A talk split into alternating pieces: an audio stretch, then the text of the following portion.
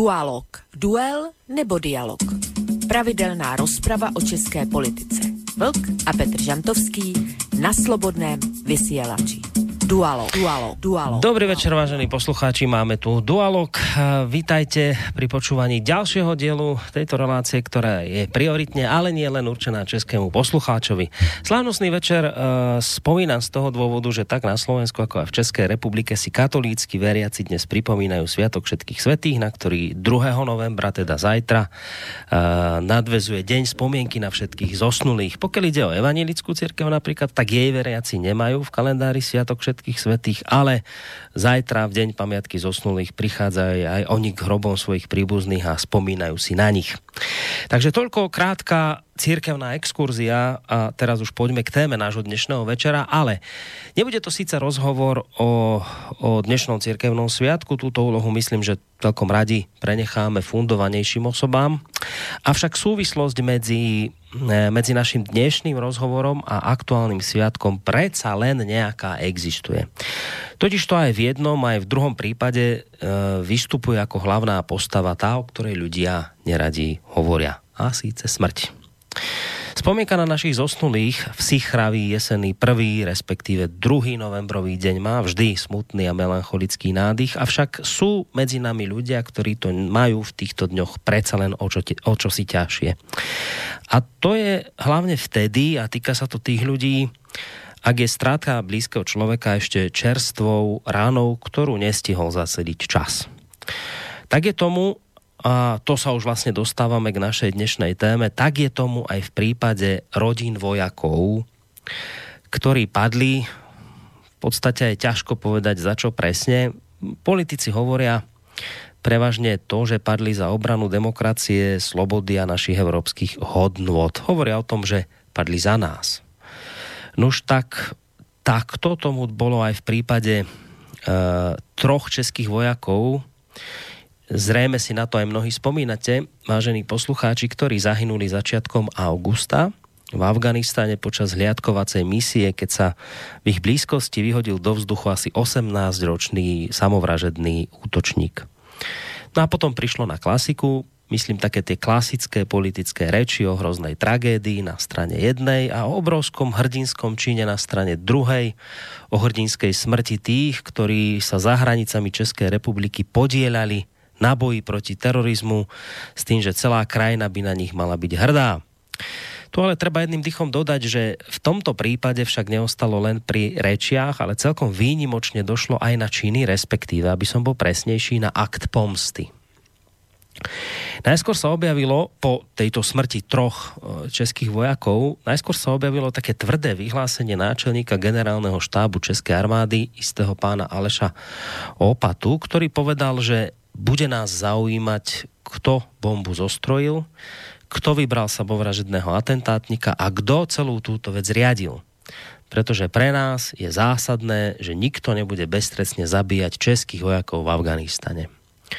No a o čosi neskôr po týchto jeho slovách preletela médiami informácia, že na základe spravodajských informácií od aliančných spojencov vypátrali najskôr českí špecialisti Afgáncov, ktorí mali byť zapojení do príprav bombového útoku.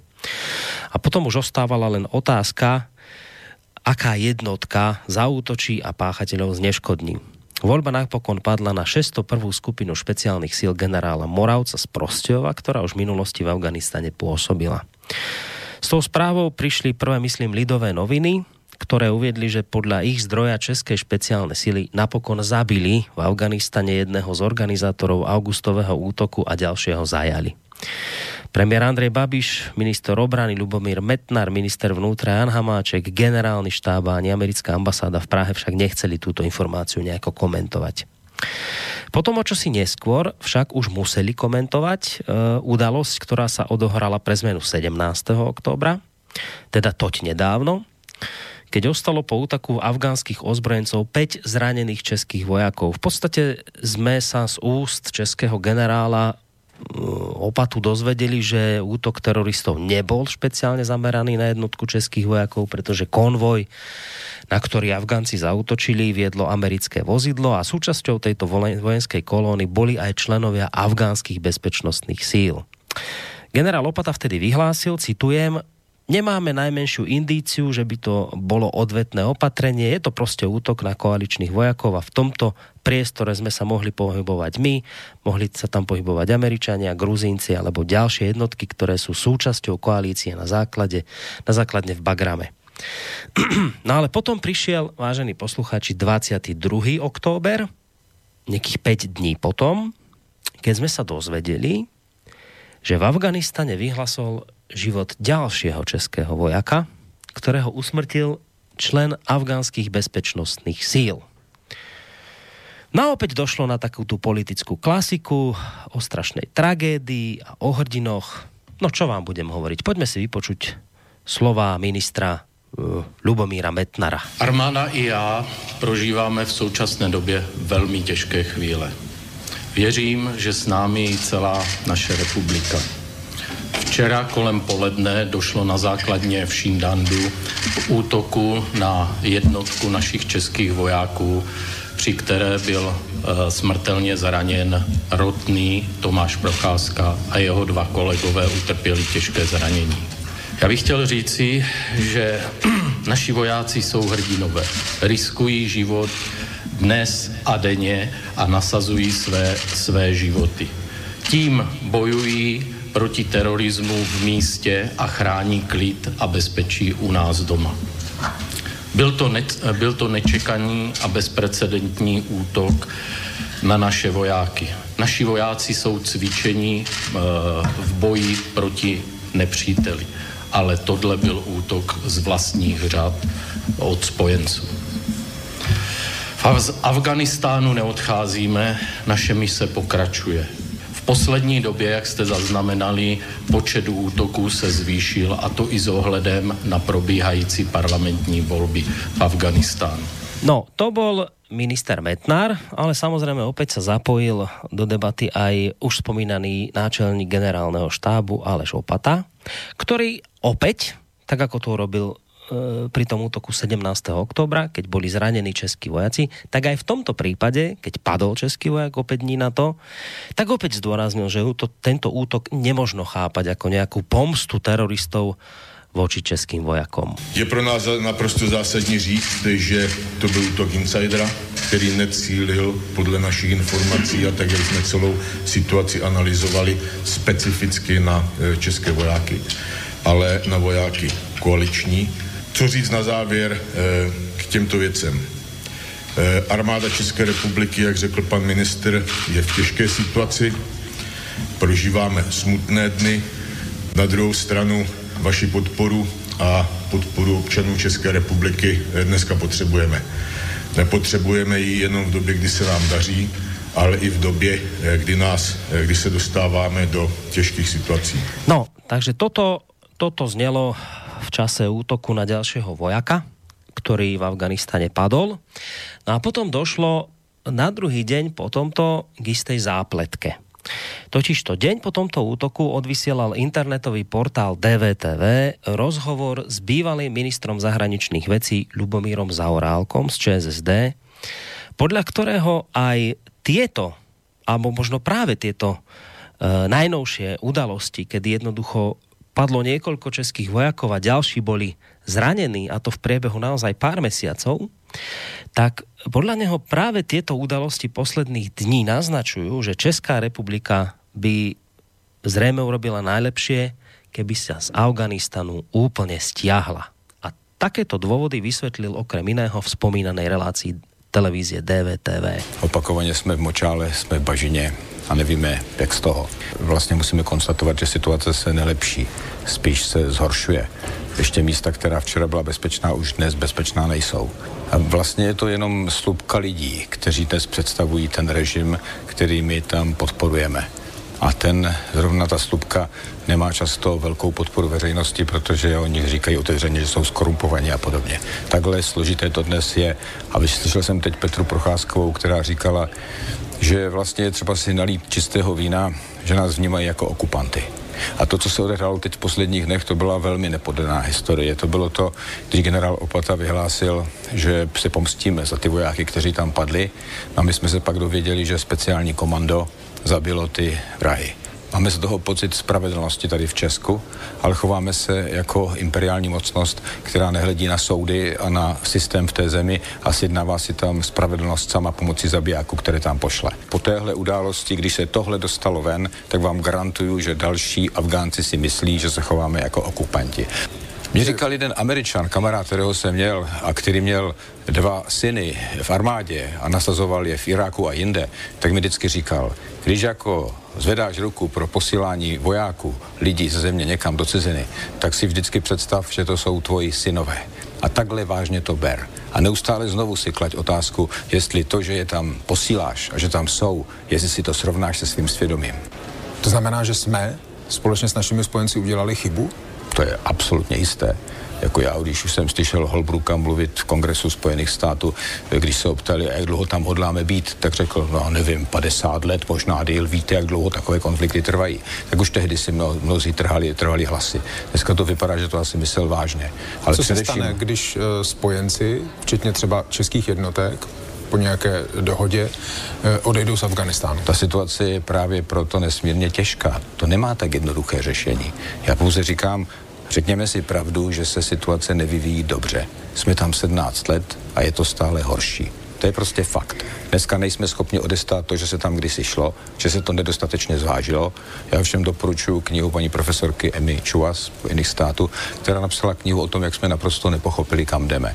Jak prostě Západ vtrhl do země, které vůbec nerozumí.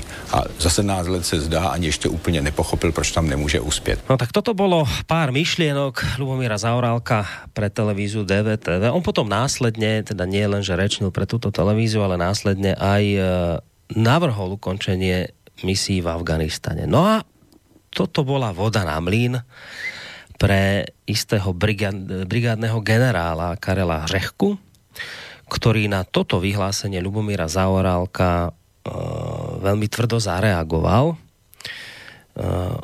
cez sociálnu sieť, kde napísal okrem iného, že mluvčí Talibánu by to neřekl lépe než pán Zaorálek.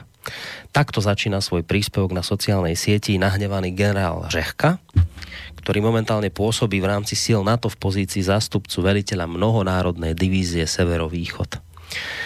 Ďalej vo svojej reakcii uviedol aj toto. Hanbím sa, hanbím sa, hanbím sa, je mi smutno, chce sa mi plakať, je mi zle, chce sa mi zvracať a mám hnev. Tako, taková núznosť, úbohosť a nízkosť, to sa nedá rozdýchať. Uráža ma to ako vojaka, uráža ma to ako občana Českej republiky. Začať vykrikovať o sťahovaní, chybách, okupácii a zlej stratégii v dobe, keď utržíme straty na bojsku, nie je len, vplyv, aj len pliv, pluvnutie do tváre vojakov, ktoré, ktorých sme tam posielali, to je podkopávanie našej obrany schopnosti a bezpečnosti. Toto povedal na adresu Zaorálka e, spomínaný minister, e, spomínaný generál. No a tento svoj kritický status ukončil generál Řehka tvrdením, že podľa neho ide zo strany Ľubomíra Zaorálka o sabotáž. Táto slovná prestrelka medzi exministrom a generálom vyvolala potom ďalšiu vlnu napätia a emócií, kedy napríklad analytik Štepán Kotrba na svojom zase pre zmenu, svojom facebookovom profile sa rozčúlil s tým, že vojak si podobné slová, aké vyslovil brigádny generál, nesmie dovoliť a mal byť okamžite degradovaný.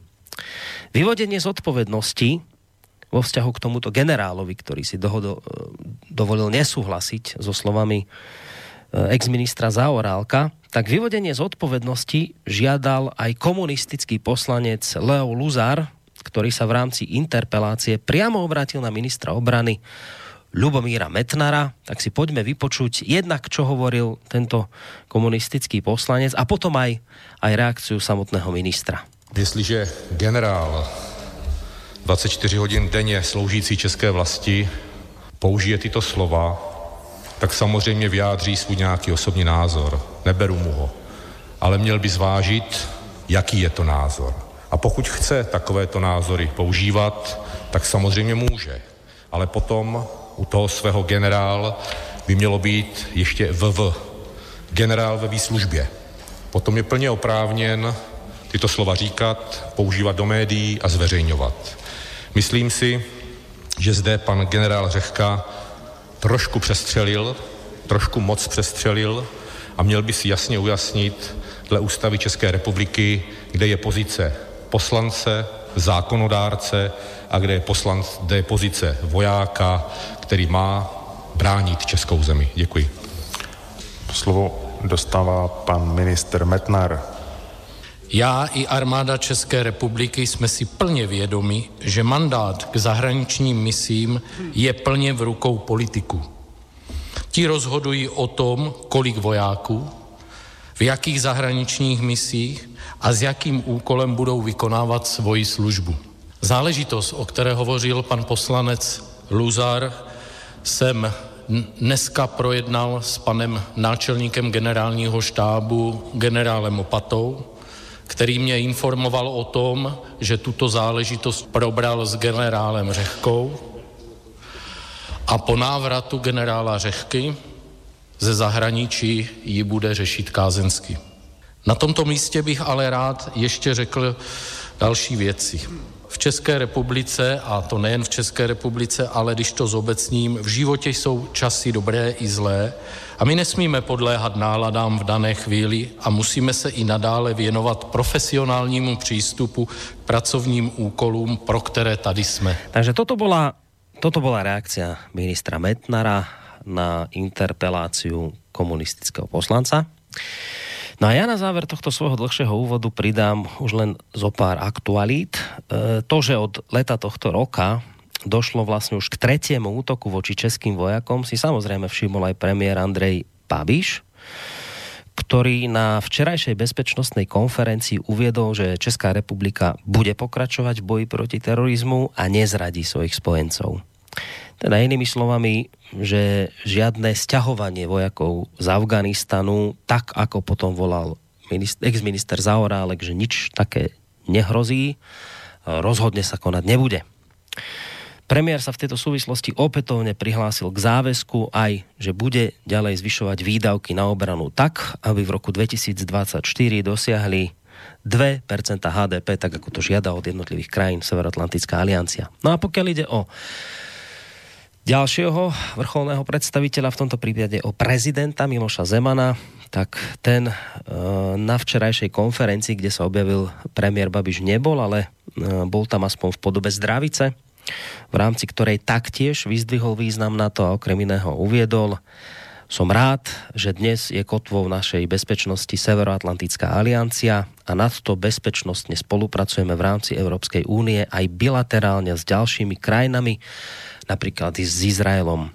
Miloš Zeman taktiež odmietol politiku ustupovaniu nepriateľovi alebo hľadania neutrality. S hrozbami ako medzinárodný terorizmus či kybernetické útoky treba podľa hlavy štátu bojovať. Uh, pokiaľ ide o politické strany, tak zastiahnutie vojakov zo zahraničných misií sú komunisti a strana es pé dé Tomia Okamuru, naopak ostatné parlamentné strany ako ó dé es, TOP nula deväť či STAN sú proti sťahovaniu českých vojakov, pretože podľa nich práve v dobách, keď umierajú českí vojaci, je potrebné za vojakov sa postaviť, nezradiť spojencov a bojovať proti terorizmu ďalej. Tým, že túto reláciu vysielame prioritne českému poslucháčovi, tak som si istý, že všetko to, čo teraz odznelo, nie je pre neho žiadnou novinkou, ale iste nás v tejto chvíli, a to som veľmi rád, počúva aj slovenský poslucháč a viem, že v tejto chvíli som mnohých prekvapil, hlavne tých, ktorí túto kauzu v Českej republike nesledujú, nesledujú a nesledovali. Lebo naozaj to tam teraz vlastne celkom vrie z tých dôvodov, ktoré som hovoril teraz v úvode, pretože tri útoky od augusta sú naozaj dosť a zvlášť vtedy, keď sa vám tí vojaci vracajú domov v rakvách. No tak o tomto sa my dnes porozprávame v rámci relácie Dualog, ktorú počúvate. Uvidím, ako to nakoniec spravíme, lebo mm, nám sa vlastne ešte stále nejako nepodarilo odstrániť tie technické problémy, ktoré má jeden z dualogistov, Vlčko, človek, ktorý spravuje internetový portál Kosa a ktorého týmto podľa všetkého vítam predsa len na Skype, lebo pozerám, že telefón zložil, tak ideme zistiť, že či ten Skype nám funguje a či nás počuje. Vočko, dobrý večer ti prajem. Dobrý večer tobe, Borisku, dobrý večer samozrejme i Petrovi. který, který je na lince taky. A dobrý večer všem posluchačkám a posluchačům Slobodného vysielača, ať už jsou na země kouli kdekoliv, k tomu technickému stavu výpadky mám, ale zatím jsou, zatím jsou jaksi v normě. Jo. Uh-huh. Prostě jsou, jsou provozovatelný. Tak. Dobro, dobrý večer všem. Dobre, dobre. My ťa, my ťa počujeme bez výpadkov, takže zatiaľ nám to funguje dobre, no budem dúfať, že to takto ostane. Zaznelo tu už meno Petra Žantovského, druhého dualogistu, ktorého poznáte ako mediálneho analytika, vysokoškolského pedagoga a publicistu. Petre, dobrý večer, prajeme aj tebe. Ja zdravím samozrejme tebe, zdravím posluchače, posluchačky a Vlka. E, jenom bych si na počátku trošinku zaskúhral a zastěžoval na, ten, na, ten, na toho velkého bratra, protože velký bratr se pro dnešní večer jmenuje Skype a Boris, ty mi potvrdíš, že se ti přihodilo přesně to tež, co mě před asi hodinou, že si otevřel Skype, nebo já jsem také otevřel Skype a tam mi to řeklo, jestliže si dne okamžitě neaktualizujete náš Skype, tak se už nebudete moc přihlásit. Mm-hmm, ano. E, začal jsem se tedy cítit opravdu jako v románu devatenáct set osmdesát čtyři nebo v něčem podobném, protože jsme otroky nějakého e, dohlížecího orgánu někde nad námi a ten orgán nezačíná na B. Uh, respektive možná je to Big Brother, ale rozhodně to není Bůh. Je to, je to nějaká jiná síla, jiná moc, která nás sleduje, která nás špicluje a která uh, nás nenechá normálně fungovat a už mě to začíná teda lézt na nervy. Tak já se omlouvám za tenhle ten emocionální výlev úvodem, každopádně všechny zdravím a jsem rád, že jsme spolu. No, ja som ti za tento emocionálny výlev aj vďačný, lebo v podstate je to tak, ako hovoríš. My už zvážujeme nejaké možnosti, však aj nejaké už nám posielali poslucháči tipy, že čo by sme mohli namiesto tohto Skypeu využiť, lebo on je hlavne tým problémový, že má dosť veľké nároky, takže my budeme hľadať nejaký iný spôsob, ako sa spolu komu- kontaktovať, lebo na jednej strane môžeme nadávať na technológie a veľa z toho, čo si povedal, je pravda, ale na druhej strane nás aspoň takto spájajú, keďže sa spojiť osobne nemôžeme pre veľkú vzdialenosť. Ja ešte dodám jednu takú, ani nie technickú, ale skôr takú záležitosť, že počuť ti na hlase, Peťo, že si dnes asi trošku zdravotne indisponovaný, že nejaká chrípka alebo niečo podobné úraduje. Snažím sa sa z toho dostať už asi pátý den oh. a u nás v Čechách říká, léčená chřipka trvá týden, neléčená sedm dní, takže ještě dva dny to potrvá patrně. No, my jsme si tým... Snažím se a pokusím se to nepokazit dneska nejakým, nejakou záduchou nebo niečím takovým, tak mi držte palce. No, my sme si už v podstate takýmto niečím zvočkom prešli v posledných dňoch, takže predpokladám, že už u nás, hádam, nič podobné sa opakovať nebude a ty si, hádam, už tiež v tej vzostupnej trajektórii. V každom no, prípade... Ho... Skype snad není, Skype snad není infekční, nebo není... No, nejaké tie vírusy, nejak, nejaké tie vírusy sa môžu určite prenášať, ale hádam nie je také, ktoré by nám mohli skomplikovať naše zdravotné stavy, hádam len vysielanie. Ale hovorím to preto, že ak by náhodou došlo k tomu, že sa budeš nejako blbo cítiť, tak dáš vedieť, zdvihneš ruku a my ťa prepustíme do postele, ale dúfam, že to nebude, nebude nutné. No. Ja som veľmi zvedav, jak uvidíš moji zdviženou ruku, ja, jedeme jenom na, na no, artiku, tak na vizuál, ešte, by, ešte by bolo možné si zapnúť kameru, to by sa inak cez Skype dalo. Ale ja si myslím, že to nejako intuitívne vycítim, keď bude najhoršie. Ale myslím si, že to nebude potrebné dnes. Dúfam, že nie. Predpokladám, že si sa zásobil čajmi a takýmito vecami. Máš to tam okolo seba. Rozložené všetky tieto zbrane. No a že sa môžeme pomaličky vlastne pustiť do našej dnešnej témy, lebo ja som ten úvod zase raz tak potreboval nejak hlbšie vysvetliť a zabilo mi to dosť veľa času. Takže ideme si pustiť pesničky. Neviem dnes, či to bude o nejakom jednom spevákovi, ale bude taký mix pesničky.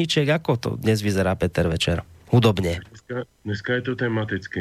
Když jsme se vlastně s tebou a s Vlkem dohodli po mailu na tom tématu, který si otevřel na začátku a představil, tak e, jsem si říkal, tak u, udělám takový průběh s českými písněmi, které jsou o válce a proti válce, protože já jsem celoživotně silně protiválečně naladěnej a, a ani na vojnu jsem nešel, radši jsem kvůli tomu riskoval nějaký problémy a prostě nemám, nemám prostě tenhle ten fenomen, mi nic neříká a nejsem naivní hippie, e, jako který by si maloval znaky a make love not war, to, to, to už mě přišlo, to mě, to mě chytalo, když mi bylo devatenáct, ale, ale každopádně je česká muzika spousta, nebo plná spousty krásných protiválečných písniček, tak jsem pro dnešní večer vybral čtyři z různých dob a různých interpretů a jestli můžu teda e, představit tu první, tak já myslím, že nemůžeme začít ničím jiným než e, písničkou Karla Krela, která se jmenuje Pušky a děla. Dobre, tak ideme na to. Máme predstavené ani nie hudobného hostia, ale dnes, ako Petr povedal, bude to, bude to tematické, takže dnes to budú pesničky od rôznych, uh, od d- rôznych pesničkárov, čo sa samozrejme teší. Máme predstavenú tému, takže môžeme sa po pesničke pustiť do debaty.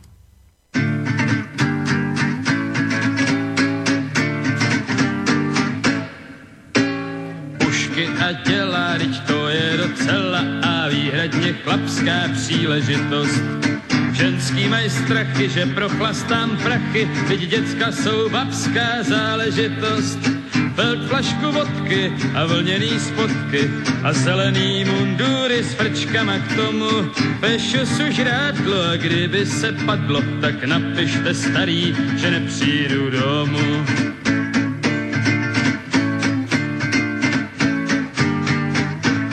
Koukat se z vrchu na zubatou mrchu, co hnátama šahá po vojákách. Sa mi pustiť, ako som už avizoval, do našej dnešnej témy. Asi, asi nemožno začať inou otázkou, ako takou, ktorá príde akoby tak in media zres hneď priamo do témy. No tak čo? Tak začneme asi tým, že aký majú naši dvaja dualogisti postoj vôbec k tomu, uh, o čom celé toto je.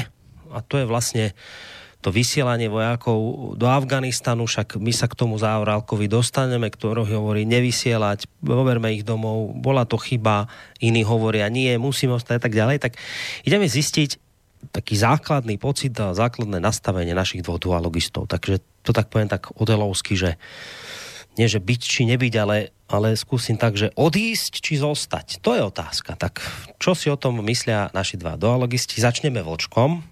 Ty si, Vlčko, priaznivec toho, že zahraničné misie sú a priori zlé veci, odmietaš ich a nerád to vidíš, keď sa takéto veci dejú, alebo si v tomto smere taký nejaký umiernenejší, ak to tak mám povedať, a do istej miery si schopný akceptovať, keď takéto misie sa konajú.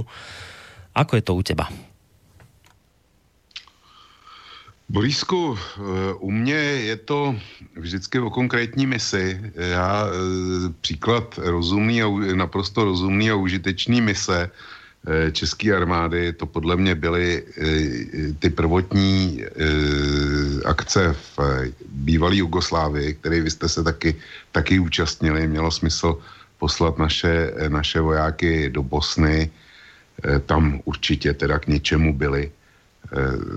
To mělo smysl, zrovna tak si myslím, že má smysl i malá mise české armády v Sýrii, teda na hranicích Sýrie a Izraele, kde taky plní, plní svůj úkol.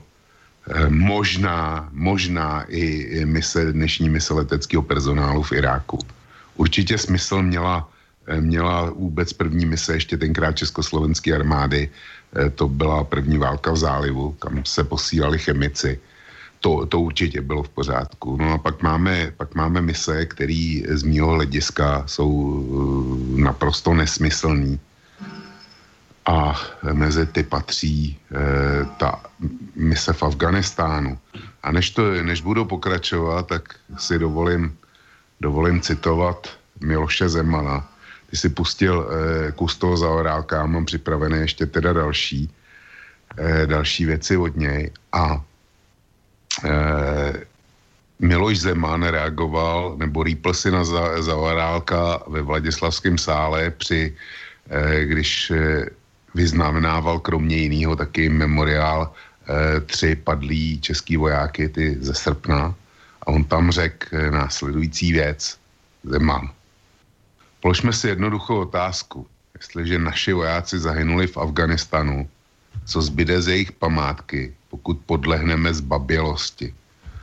A pokud budeme chtít z Afganistánu odejít.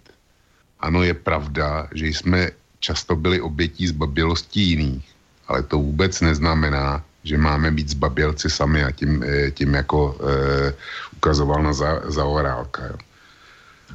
Eh, já se určitě dostanu k citaci těch Zaorálkovo postojů, ale říkám, že sdílím do posledního písmena všechno, co Zaorálek o té misi v Afganistánu řekl. Mm. Tam, ta, mise, ta mise se nikdy neměla uskutečnit. My tam bojujeme, nebo respektive eh, ta mise tam trvá eh, tuším šestnáct nebo sedmnáct let dneska už. A eh, mám tady vytaženo pár čísel. Jedno z těch čísel říká, že Spojené státy do e, obnovy Afganistánu nebo do budování Afganistánu a do afgánské armády dohromady už nalili víc peněz, než po druhé světové válce obsahoval celý Marshallův plán pro Evropu. A to není v tom, že by, že by byl jeden dolar z roku čtyřicet sedm e, roven jednomu dolaru e, z roku dva tisíce osmnáct. Ne, to je... Ten výdaj je v kupní síle, čili jinými slovy. Jeden jediný Afganistán, skutečně skorumpovanou vládou, tak už stál eh, jenom na výdajích, na výdajích pro afgánskou vládu, pro afgánskou armádu a do různých projektů v Afganistánu, zbrojních i civilních. Tak už stál, už stál víc než obnova eh, nebo tři čtvrtě e, zničený Evropy po druhé světové válce.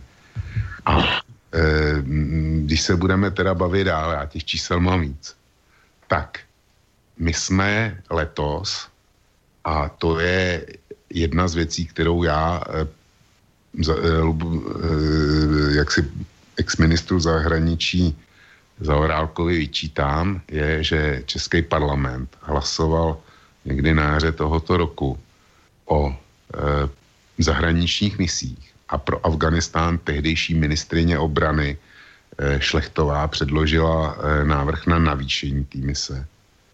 A poslanci to schválili velkou většinou a hlas, také hlasem pana Zaorálka, což e, je v obrovském kontrastu s tím jeho dnešním prohlášením, který, jak říkám, já podepíšu do posledního, do posledního slova. Čili my tam navyšujeme. Nicméně Spojené státy měly v roce dva tisíce jedenáct v Afganistánu osmdesát dva tisíc vojáků. osmdesát dva tisíc přímo nasazeno. Na to tam ten, tenkrát mělo asi sto deset nebo sto patnáct tisíc lidí bojového personálu. Dneska je v Afganistánu třináct tisíc něco spojeneckých vojáků. Z toho Američané mají devět tisíc. Čili všichni masivně stahovali. Některé státy už, už to tam, tuším, že Španělsko, už to, už to skončilo, odjeli tam odsaď. Myslím si, že i Dánsko, ale, ale to bych se musel podívat. Prostě už tam nejsou zdaleka všechny, všechny alianční země. A Československ, nebo Česká republika je stát, který přítomnost v Afganistánu navyšuje, já nevím, z tři sta lidí na tři sta padesát. Čili za sedmnáct let se nepodařilo eh, z Afganistánu udělat trochu demokratický stát. Lidi tam odsaď utíkají. Všechny státy, který, tam, který se tam podílejí, tak asi svý jednotky redukovaly minimálně ty hlavní. A má Česká republika eh, tam svoji přítomnost hodlá posílit. Já se přiznám, že tomu nerozumím. A eh, k tomu, co řekl generál Řehka, eh, on má, eh, my se asi k tomu dostaneme, jestli má. Hej, hej, hej, k tomu ještě půjdeme. To, jo, čili, čili to nebudu, to nebudu rozebírat.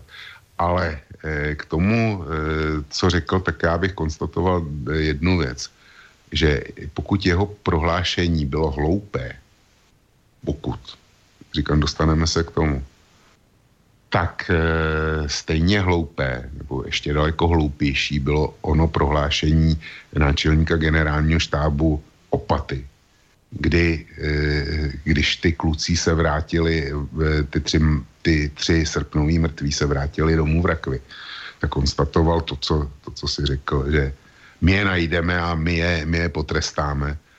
No a pak se v novinách, v novinách objevilo teda, že je našli, potrestali. No a druhý den byl atentát, který, který skončil obrovským štěstím. Kdyby bylo pět smrťáků, místo, místo pět zraněných, kdyby bylo dalších pět mrtvo, tak si myslím, že ta debata u nás byla daleko, daleko tvrdší. A já si samozřejmě nepřeju, aby bylo pět, pět mrtvých. Ale z mýho hlediska ty mrtví, který už se tam, ty kluci, který tam padli, to pro mě, pro mě to jsou, dejme tomu, že to jsou hrdinové. Oni speciálně. Jo. Prostě jeli tam, kam je poslali a, a vrátili se domů, domů v rakvi. Tak můžu, určitě soucítím s jejich rodinama. Můžu si o nich myslet, že to byly stateční chlapy.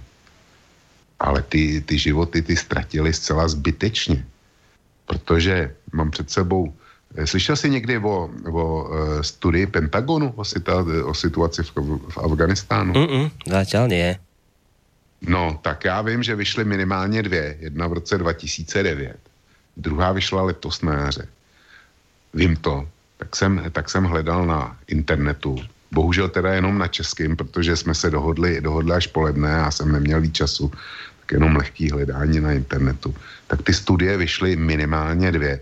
A na českém internetu se dovíš a, a vždycky jenom na jedné adrese, že ta, že ta studie vyšla, ale co v ní je, tak to se téměř nedovíš. Já tě přečtu článek, který se týká té tý první. To je z roku dva tisíce devět.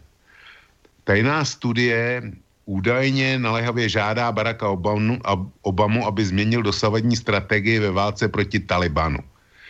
Měl by přestat klást důraz na budování demokracie, zaměřit se na zničení základem povstalců uvnitř Pakistánu a pomoci pakistánským ozbrojeným silám. Doporučení zpracovaná sborem náčelníků štábů jsou údajně součástí širšího přehodnocení politických cílů afgánské války, e, na což naléhá e, vrchní velitel e, David Petraeus a s ním další velitele. Existuje totiž důvodná obava, že ambiciozní politické cíle formulované Bushovou administrativou jsou pro Spojené státy jednoduše nedosažitelné. Jedním z požadavků generálního štábu je údajně také ohled na to, a to je, to je jádro toho, co chtějí samotní Afgánci, namísto aby vláda v Kábulu hrála jen roli nástroje k dosažení cílů e, americké politiky. Podle anonymního vyjádření úředníka z Pentagonu může trvat ještě celé týdny, než eh, Obamova administrativa zveřejní dlouhodobou afgánskou strategii. Dohromady je to asi osm řádků, jo, to, co jsem citoval. No a mám, mám tady před sebou, před sebou taky eh, zprávu nebo informaci, která popisuje tu, eh, tu zprávu z letoška, konkrétně test dvacátého druhého května, čili nová věc. A jak ti říkám, já to našel pouze na jednom českém zdroji, nic víc. Jo. A tam je, tam je e, nadpis. Pentagon přiznal, v, Afgánu, v Afganistánu se nic nelepší, Taliban má navrch. Jo, a pak už je tam jenom, jenom e, naprosto, naprosto nezajímavý blábol o tom, o tom, že to vyšlo. A je tady zase jeden, e, jedno číslo, který je velmi, mají, velmi e, zajímavý. Američtí představitelé to stvrdili, že Talibán nedosahuje svých cílů a že situace se postupně obrací ve prospěch afgánské armády. Jo, to říkají. Dostupné údaje ale ukazují jen malý pokrok, upozornila armádní inspekce ve své zprávě pro americký kongres. Kýženého cíle, aby armáda měla tři sta padesát dva tisíc vojáků, ta afgánská, se nedaří dosáhnout. Z dosud dosaženého maxima tři sta třicet dva tisíc příslušníků, dokonce jejich počet klesl na tři sta čtrnáct. Čili tam byla, tam byla minimálně desetinová dezerce z, z afgánské armády. A ten titulek je v přímém rozporu s tím, s tím co jsem čet. A já, jsem, já teda vím, že ta studie vyšla, protože to jsem náhodou zachytil na jaře na německých zdrojích, ale zase bohužel jsem si to ne... neuložil. A tam, tam se kromě jiného konstatuje v té zprávě taky, že za poslední rok počet podobných atentátů, to znamená atentát, atentátů, který páchají příslušníci ozbrojených sil Afganistánu na spojeneckých vojácích, tak ten měl vzrůst o päťdesiat percent za poslední rok. To je ten typ útokov, pri ktorom zahynul aj posledný český vojak. Z mýho pohledu je naprosto nesmyslná a potom hmm. řeknu proč. Dobre. No, tak tam v podstate však Vlčko otvoril veľa otázok, my sa k ním postupne dostaneme, ale predsa len tá istá otázka moja ešte pôvodná aj na, aj na teba, Petře, že ono sa to tak väčšinou hovorí, že mnohí ľudia tvrdia, že no do toho Iraku to boli viac menej dobré misie, že tam k tým sa vedia prihlásiť, ale že od vojny v Iraku sa to zlomilo a pokazilo a už je to s tými misiami zlé a nemáme tam čo hľadať. Tak ako je to s tebou a tvojim postojom k zahraničným misiám a vysielaniu vojakov, vojakov? Si a priori proti tomu, alebo to tak nejak podobne vnímaš ako Vlk, že sú dobré misie, sú zlé misie? Ako je to u teba, Vlčku? Petre, Petre. Já mám takový e, rozporuplný pocit k tomu. E, jednak prim, prim, primárně, principiálně jsem e, proti vysílání českých e, vojáků a vojenských e, lidských i technických sil do zahraničí, e, natož tedy takhle vzdáleného zahraničí, když nejde o obranu zájmů České republiky a obranu České republiky. To je takový univerzální principiální postoj a jako to, je, to je takový rámec, hodnotový rámec, kterýho se držím. Na druhou stranu souhlasím s Vlkem, že určitý, určitý účasti na misích měly svůj smysl a význam, ale já bych to zúžil hlavně na mise O S N a tam bychom se určitě shodli na misích do Balka, na Balkán, kde jsme měli v Kninu vojenskou nemocnici, kde jsme fungovali jako mimořádně kvalitně. Já shodou okolností znám osobně ředitele té nemocnice, vojenského chirurga, pana doktora Chmátala, který je dneska ředitelem Ústavu leteckého zdravotnictví v Praze a býval také náměstkem Ústřední vojenské nemocnice ve Střešovicích. Takže jsou, jsou určitý, a to bylo v režii, prosím, O S N, to je podstatné, to je podstatné, klíčové.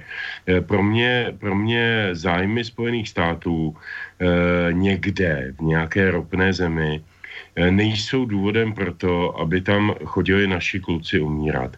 To, říkám to banálně, jednoduše, lapidárně a nikdy v životě bych si nemyslel, že budu někdy v něčem souhlasit s panem Zaorálkem, ale tak jako Vlk i tentokrát souhlasím víceméně s jeho argumentací a s jeho vyjádřením. Na druhou stranu samozřejmě jsem reflektoval i ta jeho různá předchozí angažmá a, a výkřiky, když byl ministrem zahraničí a musel se konformovat s různými mezinárodními organizacemi mnohem víc než dnes, když je ne sice opozičním politikem, ale politikem taky, jako řekl bych, lehce na, na, na hraně mezi, mezi koalicí a názoru opozicí a vlastně si může dovolit, já doufám, že to je ten případ, určité svobodnější vyjadřování a a možná i upřímnější. Já doufám, věřím v to, že, že to tak je. Já bych k tomu všemu ještě dodal, já jsem rád, že Vlk přines ty čísla. Já, bych, já tady mám taky nějaký čísla. E, možná, možná, že je každý nezná. E, za těch, za těch vlastně bratrů sedmnáct let války v Afganistánu, ona ta válka trvá mnohem déle, ona trvá od osmdesátých let a především je třeba říci, že je to občanská válka. Že primárně to, jako ano, samozřejmě bylo zneužíváno jako přetlačování mezi Ruskem a Spojenými státy už za Baracka Karmala, ale v zásadě je to občanská válka, stejně jako byla občanská válka v jiných místech, ať už to byla Sýrie, ať už to byla, ať už to byla, byl Irák a, a Spojené státy se svými spojenci se do toho vždycky nějakým způsobem nahemovaly a vnesli tam svoje zájmy a svoje, svoje, eh, svoje jednotky, své spojence, eh, poslali do rizika všechny, kteří s tím neměli vůbec nic společného a je to jenom, je to jenom o jejich geopolitickém, eh, geopolitickém egu, ale to, to jsem nechtěl říct úplně původně. Já jsem chtěl říkat ty čísla, tak podívejte se, třeba je zajímavé vědět, že ta válka v Afganistánu stojí, a to ne asi každý ví, denně v průměru sto milionů amerických dolarů. sto milionů. Celkem do dneška to stálo podle výpočtu z nějakého počátku letošního roku kolem sedm set padesát miliard dolarů, to je tři čtvrtě bilionu dolarů. Umí si někdo takový balík představit? A teď proč se ta válka vede? Eh, dodal bych možná jednu docela důležitou informaci, která prošla taky veřejnými zdroji, takže si nevymýšlím žádných konspirací, ale četl jsem to, tuším, že někde na novinkách, že je velmi důležitý rozlišovat mezi určitými skupinami na území jednotlivých zemí, ať už je to Sýrie, Irák, Afganistán. Bavíme se teď o Afganistánu. Tam je Talibán, je tam Talibán, to je velmi významná mocenská entita a operují tam jiný, řekněme, skupiny Islámský stát. A rozdíl, my, my to tady strašně díky mainstreamovým médiím, který to hodně, hodně spojují a řekl bych nedostatečně vysvětlují, my to jakoby máme spojeno, že to jsou všechno teroristi. On nám k tomu taky pomáhá, pan prezident, svými vyjádřeními, že jsou to všechno teroristi. Já myslím, že to je trošku složitější. Ta analýza, o který jsem mluvil, kterou jsem četl, mluvila docela zřetelně o tom, že je Talibán je e, mocenská a zájmová skupina, která chce urvat moc na území Afganistánu. Čili je to součást té občanské války. Je to, je to rele, relevantní e, nějaká válečná strana občanské války, která chce urvat moc. To tak jako bývá, že v občanských válkách. Ale na rozdíl od Islámského státu nemá mezinárodní působnost a nemá mezinárodní ambice. To znamená, Talibán nerovná se Al-Qaida, nerovná se Islámský stát. Al-Qaida rovná se Usama bin Laden, rovná se školení v Afgan- ve Spojených státech, proboj mujahedínů, tedy e, předchůdce Al-Qaidy, e, s tím komunistickým režimem v Afganistánu. Pojďme si ty věci všechny spojovat. Oni spolu všechny souvisí. Já bych e, e, připomněl jednu docela zajímavou věc, která se také jako neví úplně, úplně všeobecně, a to, že eh, někdy v roce dva tisíce jedna eh, tehdy v Afganistánu eh, dominantní Talibán eh, jednal se Spojenými státy eh, o vydání bin Ládena a George Bush mladší to odmítl. Eh, a o dva roky později vtrhl do Iráku eh, na základě vlastně fejků od eh, Tonyho Blaira eh, o, o neexistujících eh, zbraních hromadného ničení. Čili tam byly úplně jiný zájmy, tam je to, čemu se říkávalo kdysi dávno vojensko-promyslový komplex, samozřejmě jako, a potom ta, ta ropa, pochopitelně, o které jsem mluvil. Čili jako, je tady spousta protiřečících si věcí, které eh, mě vy, dávají jasný dojem, že tahle válka je špatná. Špatně. My tam nemáme absolutně co dělat. Američani tam nemají absolutně co dělat. Vlastně nikdo tam nemá co dělat, kromě Afgánců. Afgánci by si měli vyřešit svůj problém sami a měli by si vládnout sami. My nemáme nejmenší právo jim do toho vstupovat, kromě toho, že si myslíme, že teda je oškubem. Když to řeknu hodně jednoduše. Tak ano, motiv oškubem je, protože to je jenom nějaká taková hloupá azijská země e, oka, tak to si koloniální mocnosti mysleli vždycky o Indii, o Madagaskaru, o kdečem, kde byla nějaká, e, nějaká, nějaká surovinová základna nebo, nebo levná pracovní síla. Ale pro boha už nejsme v devatenáctém století a já mám pocit, že Spojené státy při vší úctě k jejich prezidentům zůstali v tom devatenáctém století. A ještě bych připomněl, a úplně poslední připomínku, pokud se dobře vzpomínám, tak Barack Obama dostal Nobelovu cenu míru za to, že slíbil, že ukončí tyhle ty zahraniční angažmá Spojených států, ať už v Iráku nebo jinde. Nejenom, že to ne, neukončil, teda z Iráku stáhl z velké část kontingentu, to je třeba říci, ale ty věci dál pokračují a jak správně říkal Vlk, tlačí se na to, aby tam bylo těch vojáků víc a víc a víc a víc, ale co tam ty vojáci mají dosáhnout? Já vůbec nevidím e, ideu toho cíle, krom toho, že teda e, se, se ovládne to území. A nebo je to potom tak, jak říkají konspirátoři, e, ke kterým nepatřím, že tam jde o tu, o tu úžasnou stezku e, opiovou, protože Afganistán je největší světový výrobce opia. No, otázka v podstate na vás oboch, lebo ty si, Petře, hovoril o tom, že že keď je to v záujme Českej republiky a sa hája vaše záujmy Českej republiky, tak si schopný chápať, že áno, takáto misia má význam. No ale však... No, promiň, veď... promiň, promiň, promiň. No. Jenom dovětek. Samozřejmě, protože nás k tomu váže naše spojenectví v NATO a se západními spojenci a máme tu povinnost, je to, je to naprosto v pořádku. Já ctím mezinárodní závazky, ale nevidím sebe menší, sebe menší motiv, proč by NATO mělo být Afganistánu. Jaké je tam, kde je tam ohrožení států NATO? Kdo mi to řekl? Nikdo mi to nikdy neřekl. Já to nevím. No, prezident Zeman ti povedal, napríklad on, že v Afganistane sa bojuje aj o Prahu. Uh, hovoril o tom, že ak v podstate, a nie on, hovoria to všetci politici takmer, že keď sa nebude bojovať tam o demokraciu a neviem čo, tak ten boj bude prebiehať tu.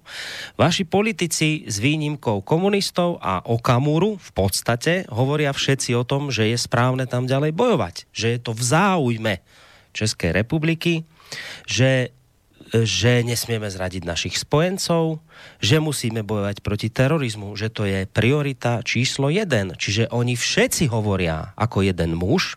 Od toho najvyššieho premiér Babiš deto. Od toho najvyššieho politika po toho najnižšieho hovoria takmer všetci ako jeden muž, že ale pán Žantovský, veď vy hovoríte presne to isté, čo my.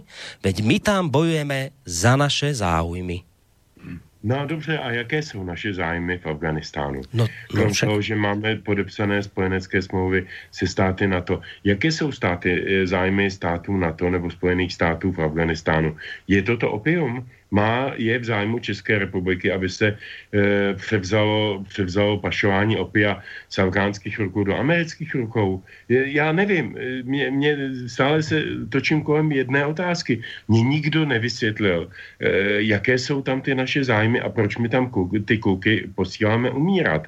A je mi to moc líto a mám pana prezidenta docela v úctě, ale tato metafora s tím, že v, v Afganistánu se bojuje za Prahu, ale u Madridu se bojuje za Prahu, to známe z minulosti, je laciná. Jako já nerozumím jejímu obsahu, je málý vůbec nějaký obsah. Mm. Vlčko, ty to ako čítaš, tieto slová politikov, že sa bojuje za Prahu, že sú to v našich záujmoch, že musíme spojencom, nesmieme sklamať spojencov, že treba bojovať proti terorizmu. To je predsa v našom záujme tam byť. Borisku, to je jednozna, jednoznačný blábol. Já použiju tohle slova, protože mě žádný lepší nenapadá. Zkrátka, my jsme vyměnili zdravý rozum a já e, tu, že zcela výjimečně, pokud jde o hodnocení prezidenta Zemana, tak se e, s Petrem Žantovským shodnu. Rok, ten je, ten je totálně mimo. Ale na druhé straně Petra musím opravit, protože on říkal, že Američani vtrhli, vtrhli do Afganistánu bez důvodu. To není pravda, říkal, to byla reakce. Do Iráku jsem říkal, promiň, do Iráku, na základě toho fejku. Dobře, dejme tomu, ale, ale ta válka v Afganistánu, ta začala dřív než v Iráku. A byla to přímá reakce na dvojčata na jedenáctého září. A podle mýho názoru k tomu Amerika měla naprostý právo a e, pokud Usama bin Laden za tím atentátem stál jakože ano, tak e, ten, e, ta reakce byla adekvátní. Já jsem xkrát slyšel o tom, že, že e, tehdejší vůdce Talibánu Mullah Omar e, nabízel Američanům, že by, že by e, vydali Usámu bin Ládena. Není to pravda. Tady potom jsem se pídil o zdrojích. A není to pravda. Naopak to odporuje, doporučuji, je to sice beletrie, není to, není to literatura faktů, ale doporučuji Frederika Forsytha, Seznam smrti. Můžu technicky, promiň, no. jenom no. Přečti si prosím tě článek Bush rejects Taliban offer to hand bin Laden over a vyšel v Guardianu. A to... No, e, já jsem hledal, hledal prostě na zdrojích, kterým já rozumím a tam nic takového nebylo. Je to britský a... deník, jo, takže... No dobře, ale e, britský deník. Britský deník e, už publikoval taky ledacos. A e, tohle Horzajt vysvětluje v té knížce, o které jsem mluvil. E, byť je to beletrie, vysvětluje, že by to bylo proti jakýmkoliv e, zvyklostem e, paštůnů, což je největší e, entita, národnostní entita v e, Afganistánu, ale taky žijou e, paštůni ve velmi hojných počtech na druhé straně e, pakistánsko-afgánské hranic a proto, proto tam mají e, talibanci takový bezvadný krytí a základny. Tak ten tam vysvětluje, že jakýkoliv takovýhle vydání by bylo proti elementárním zásadám to, jak chápou paštůni pohostinství. Takže já bych na tohle, na tohle moc, moc nesázel a zkrátka Američani, ten, ten prioritní důvod, ten, ten bych dokázal pochopit. Ale nedokázal jsem pochopit to všechno ostatní, co následovalo. Vočko, a, len ak no. Môžem jednu vec. Ale ty vieš, že existuje odtajnená správa ohľadom pádu dvojčiek, ktorá hovorí o tom, o, o tom, že do tejto veci bola zapletená Saudská Arábia. Čiže tam potom je otázka, do akej miery to bolo správne útočiť na Afganistan len preto, že nejaký Usama bin Laden, keď vieme z odtajnenej správy, že je to predovšetkým dielo Saudskej Arábie. No tak Usama bin Laden je kromě jiného taky, nebo byl občan Saudské Arábie a patřil do jedné z nejvýznamnějších mm. saudských rodin. Čili ono to spolu, ono to spolu koresponduje a, a Al-Qaida měla výcvikový tábory a základny v Afganistánu. Čili tady já bych problém neviděl. Něco jiného je samozřejmě ta otajněná zpráva v archívu Kosy je český překlad celý tý e, dříve tajný zprávy. Já jsem to celý publikoval a z mýho hlediska je to jednoznačný a to je, to je další věc. E, já jsem citoval tu zprávu Pentagonu z roku dva tisíce devět, kde oni říkají, prostě generální štáb americké armády říká e, politikům, nemusíte něco udělat s Pakistánem, aby Taliban zkrátka neměl, neměl podporu na druhé straně hranic. Bez toho, bez toho to není, není možný vyhrát. No a co se stalo? Za, dneska máme rok dva tisíce osmnáct, to znamená devět let e, navíc. No a oni ty základny v Pakistánu mají, mají ne, nejenom, že je mají, ale nejspíše mají čím dál tím větší a nejspíš proudí e, spousta pomoci. A když už si teda narazil na roli Saudů, Eh, mám taky někde údaj, kolikrát vzrostla za poslední dva roky produkce opia, nebudu to hledat, protože to číslo není důležitý, ale je teda podstatný, o tom, eh, o tom žádná. Ale eh, vy dva, nevím, jak Petr pamatuje válku v Afganistánu, ty vůbec. A tam dokázali, tam když bojovali Američani eh, proti Vietkongu a proti severovietnamské armádě, tak dokázali odlistit obrovský plochy džungle o něm známým chemickým prevítem eh, pod značkou Agent Orange. Jo. A eh, produkce, produkce opia v eh, Afganistánu proces stoupla. Já si neumím představit, že z dnešní chemii by bylo, by bylo nějakým obrovským problémem eh, zkrátka spráškovat ty eh, pole s mákem. Mm. Bylo by, bylo by po financování. Jo.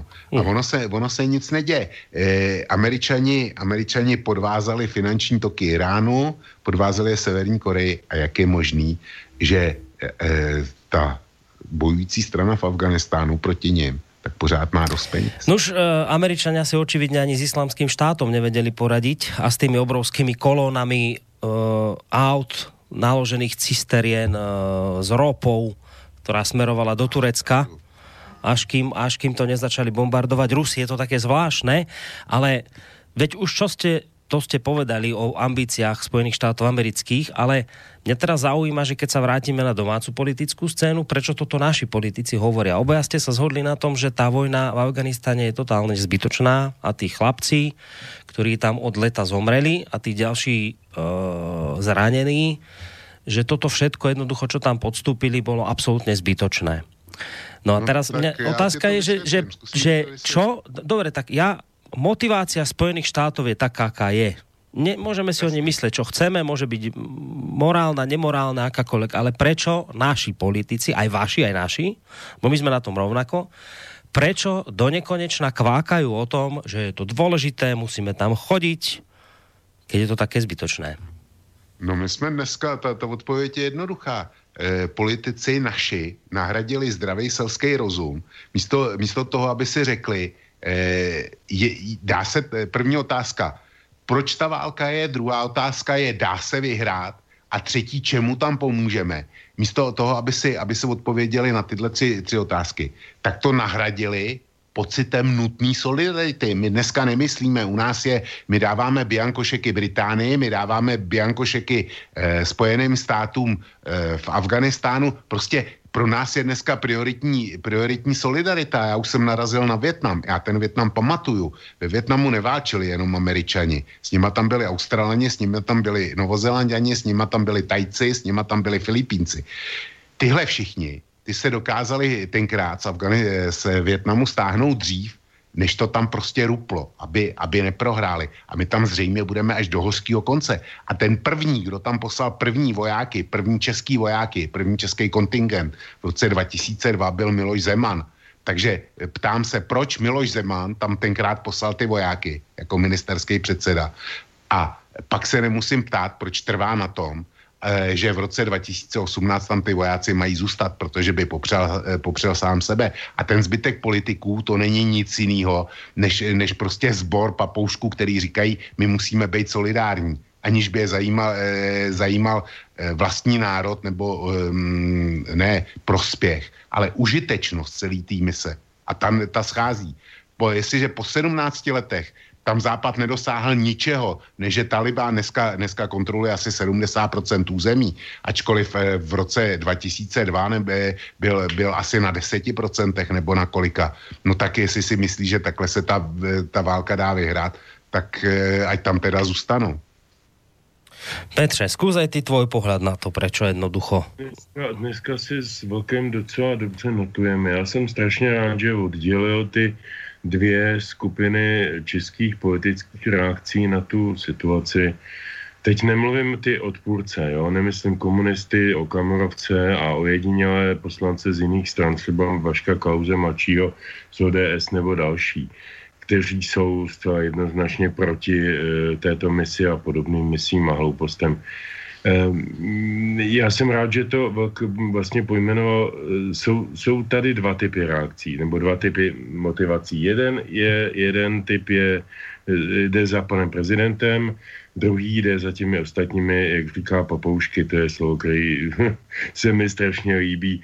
Tudle říkal, teda odbočím trošku k humoru, pan Soukup na Barandově, výraz, který od té doby docela rád cituju, a to je dostihy v drzosti. Já mám pocit, že česká politika se docela hodně jak si provozuje jako dostihy v drzosti. Tohle to je dostihy v blbosti, já myslím, jo? A v servilitě a v lojalitě, falešný, v nevědomí, v hlouposti. Co se týče Miloše Zemana, já myslím, že tam je to jinak. Miloš Zeman je člověk, který, jak já jsem ho poznal za ta léta, má určitý ustálený eh, hodnotový vzorce, floskule, představy a eh, odmítá z nich ustupovat a neustupuje od nich. Nemění své názory, aspoň ne tedy radikálně. Já si vzpomínám na jeho vystoupení v České televizi, jakožto premiéra české vlády, eh, v době útoku na dvojčata, kdy řekl tu památnou větu, s teroristy se ne, nevyjednává, s teroristy se bojuje. Jenže to je věta, na kterou se on vlastně dneska furt odkazuje. Furt je to ve jménu této jedné floskule. Jenže on už asi není uh, vybaven tou, tou podrobnější informací o tom, kdo vlastně dneska je v Afganistánu terorista. A to, co jsem říkal o rozdílu mezi Talibanem a Al-Qaidou nebo Islámským státem, je velmi významný. A je, je dost napováženou, že mu to někdo z toho, z toho týmu poradců není schopen vysvětlit, jaký je v tom rozdíl. Na druhou stranu, teď zase musím Miloše Zemana vzít malinko v ochranu. On to řekl na, na projevu ke stému výročí ve Vladislavském sále, a tam dekoroval prostě ty zesnulé, zesnulé z Afganistánu in memoriam a, a mělo to svůj obrovský, jakoby, řekl bych, morální smysl pro ty rodiny, pro ty, pro ty pozůstalé. Těžko tam mohl vykládat něco o tom, že vlastně umřeli zbytečně. I když já osobně jsem o tom upřímně přesvědčen, že tam zemřeli zbytečně. E, nevím, jestli je o tom přesvědčen Miloš Zeman, nemluvil jsem s ním o tom a nebudu s ním o tom asi mluvit, ale, e, ale vím, že prostě on strašně nerad odvolává svoje nějaká stará prohlášení a drží se jich a nějak je modifikuje. Je to možná dáno jeho věkem, je to možná dáno jeho postavením.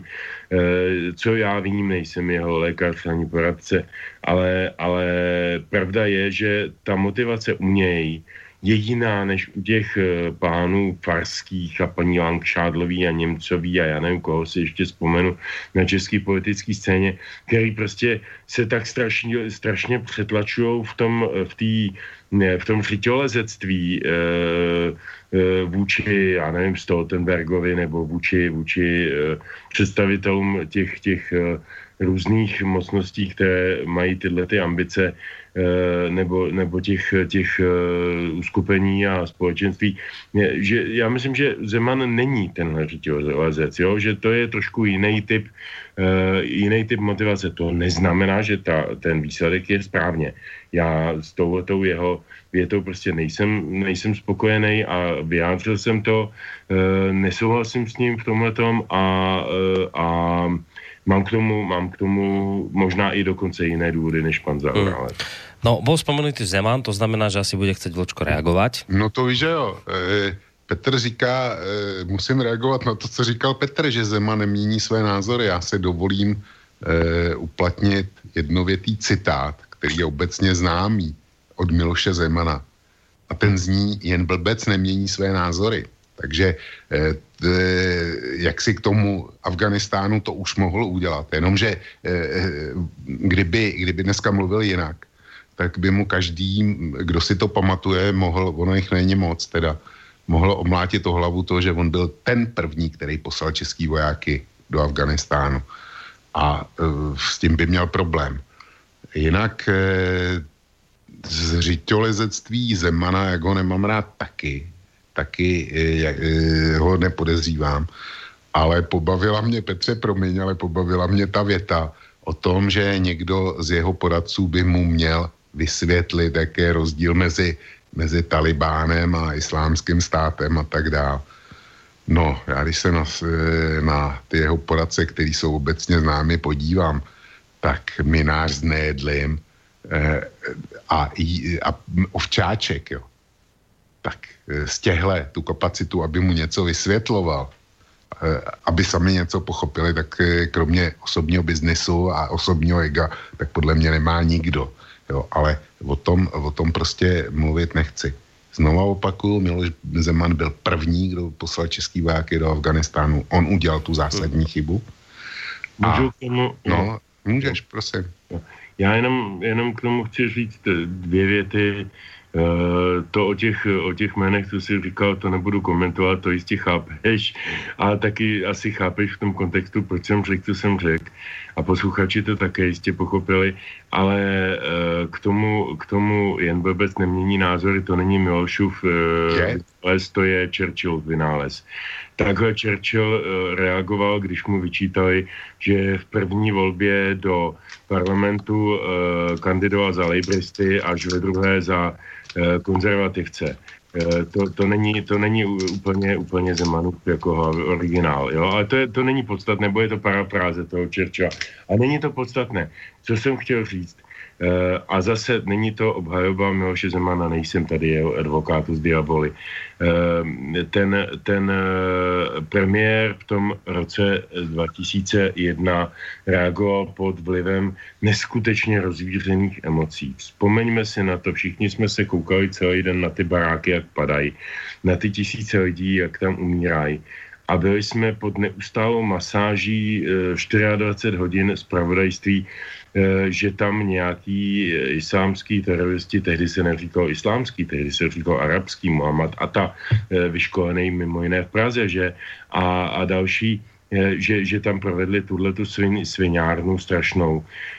Do dneška to vlastně není úplně dokonale vysvětlený, jak to všechno bylo a jak je možné, že ten Pentagon do toho vzduchu nevyletěl, ačkoliv tam jedno z těch letadel také letělo. Ale to je k jinému tématu. Já tím chci říct, že Zeman tehdy, protože on má velký cit pro tomu, čemu se říká dneska pejorativně populismus. Já bych řekl, že to je spíše vycházení vstříc náladám obyvatelstvu. Já jsem takový eufemistický člověk.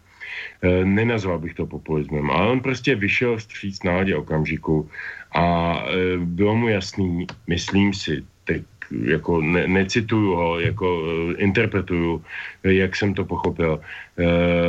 Vy, vyšel vstříc náladě okamžiku, kdy ta nálada byla, myslím si, v naší společnosti naprosto jednoznačně pro jako účast s těmi americkými obětmi a proti těm uh, ošklivým arabským teroristům. Uh, a já se tomu vůbec nedivím. Já jsem ten den strávil tehdy jako člen Rady pro rozhlasové a televizní vysílání u televizní obrazovky. Vedle mě seděl můj kolega, jehož dcera zrovna v tu chvíli, zrovna v ten den byla ve Spojených státech a měla na ten den koupený vstupenky na W T C, na Světové obchodní centrum, na tu vyhlídkovou plošinu.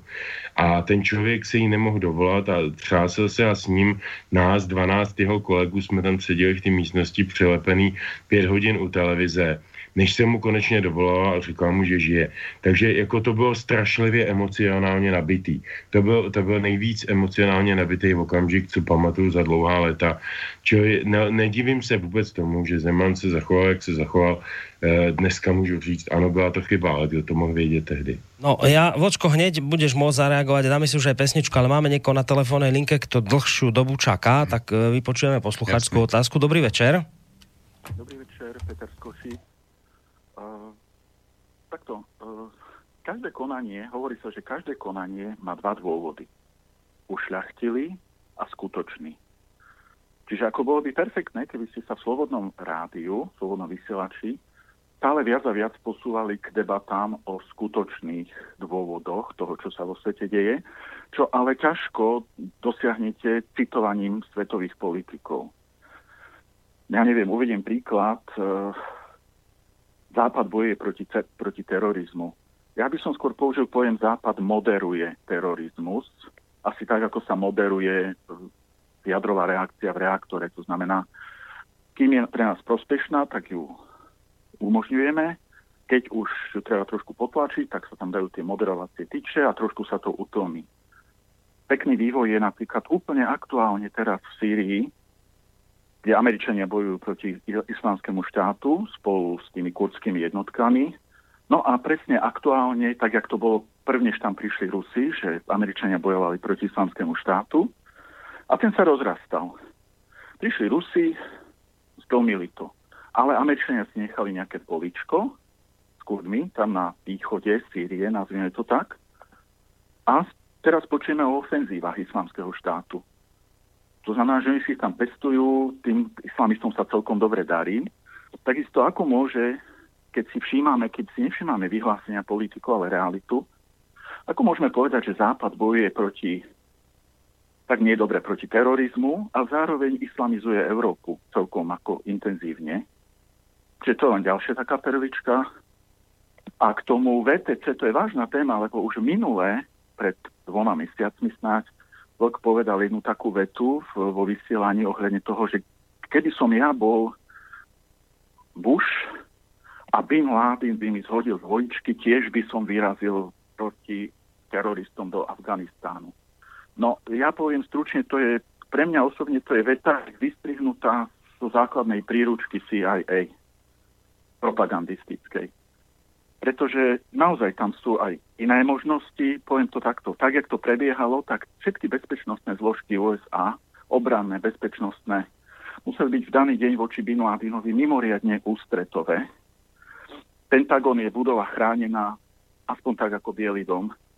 A zrazu tam nejaké lietadlo vpáli. Tam je rakiet okolo Pentagonu, nechcem hovoriť koľko, protilietadlových, protiraketových. vé té cé sedem, tu zrejme Bin Laden zhodil z Afganistanu telepaticky dole.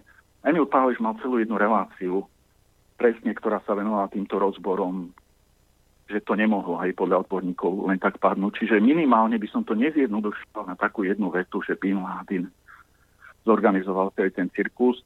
Mne to o mnoho viac pripomína glivice ako zámienku k niečomu. Ďakujem. Ďakujem pekne za telefonát. Samozrejme dáme priestor reagovať Vlčkovi aj na to, čo hovoril Petr Žantovský, aj na poslucháča a potom si dáme, potom si dáme hudobnú prestávku.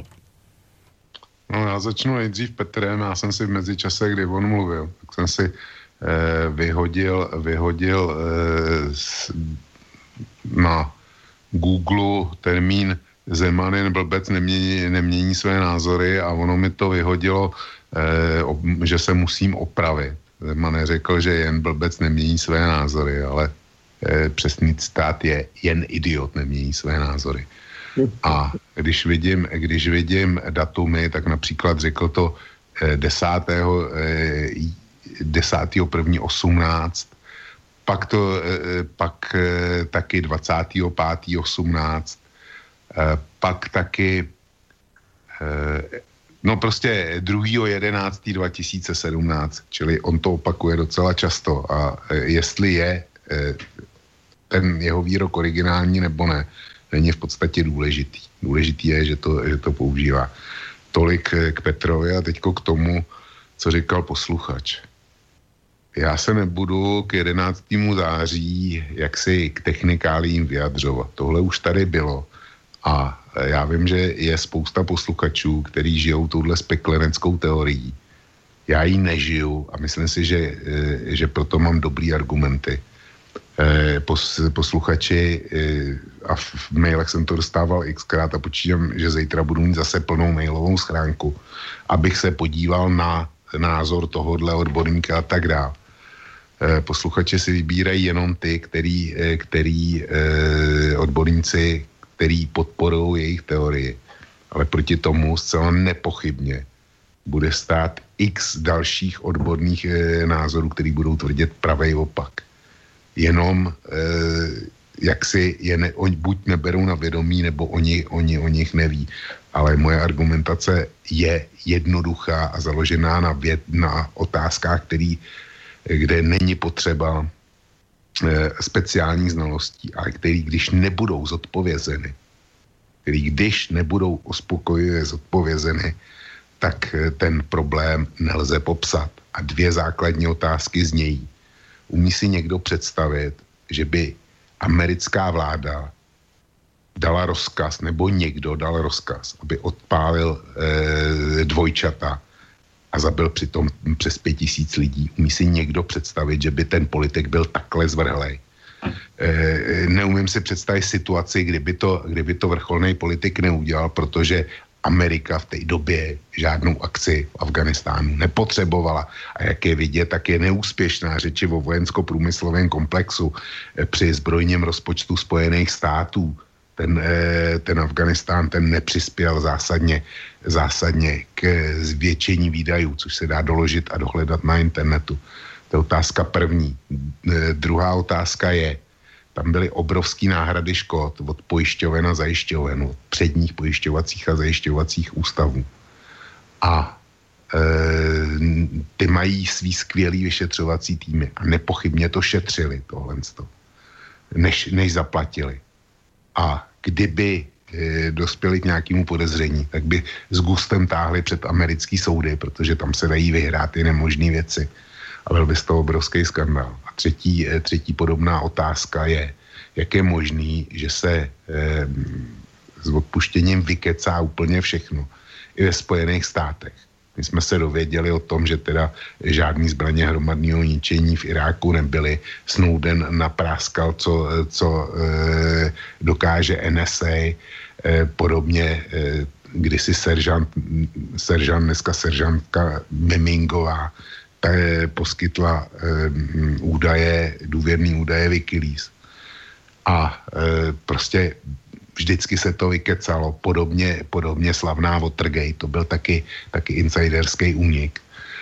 Ale tohle, kde, kde by muselo být zaangažováno v technickém provedení stovky lidí, podle mě minimálně stovky, ne tisíce lidí, při takovýmhle velkým atentátu, tak se nenašel nikdo, kdo by to vykecal. Prostě bez uspokojivého zodpovězení těchto věcí, těch, který jsem nahodil, jenom těchto věcí, nemůžu žádný spiklenecký teorie o jedenáctého září přijmout a nepřijmu je. A je mi úplně jedno, co mi zítra přijde do mailu. Čili eh, tolik posluchači z Košic. Jinak eh, z jeho názory, eh, který prezentoval až do téhle chvíle, než narazil na tu spikleneckou teorii, tak mi hovoří z duše. Mm. No, ideme na tú hudobnú prestávku, Petře. Jasně. Poď nám povedať, čo to bude tentokrát. No, druhá písnička je od dalšího klasika českého folku, a to Vladimíra Merty, písnička ze sedmdesátých let, která si myslím, že je taky docela příhodná, když si poslechnete ten text, jmenuje se Vojna a mír.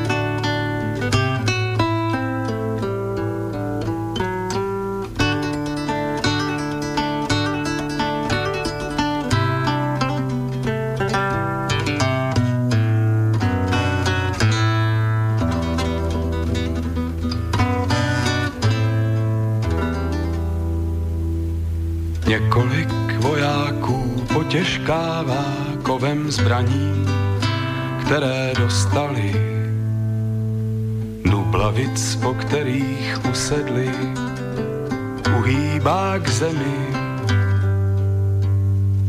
Vyhaslé bělmo pohledů ze zvyku spadává na dvojitou spojnici rezavých hrotů hlavně. Soustavně neohroženi, nemají komu by podlehli. S rukama v kapsách hledí, jako by mířili. Vojna a mír, vojna a mír, vojna a mír.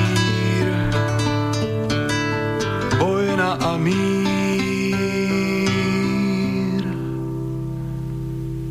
Několik vojáků pocinkává kovem mincí, které dostali, dublavic, po kterých usedli, padá k zemi. Vyhaslé bělmo pohledů ze zvyku spadává na ruce v klíně.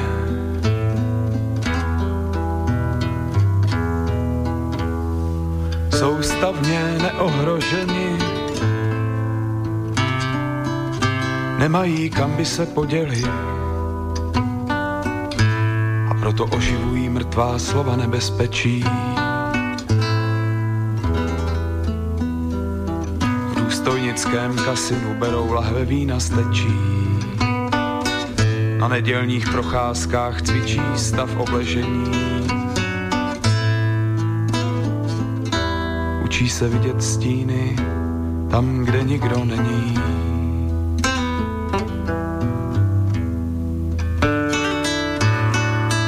Je jim jedno, kdy válka skončila, těší se na další a těžce nesou své vlastní odcizení. Vojna a mír, vojna a mír, vojna a mír, vojna a mír.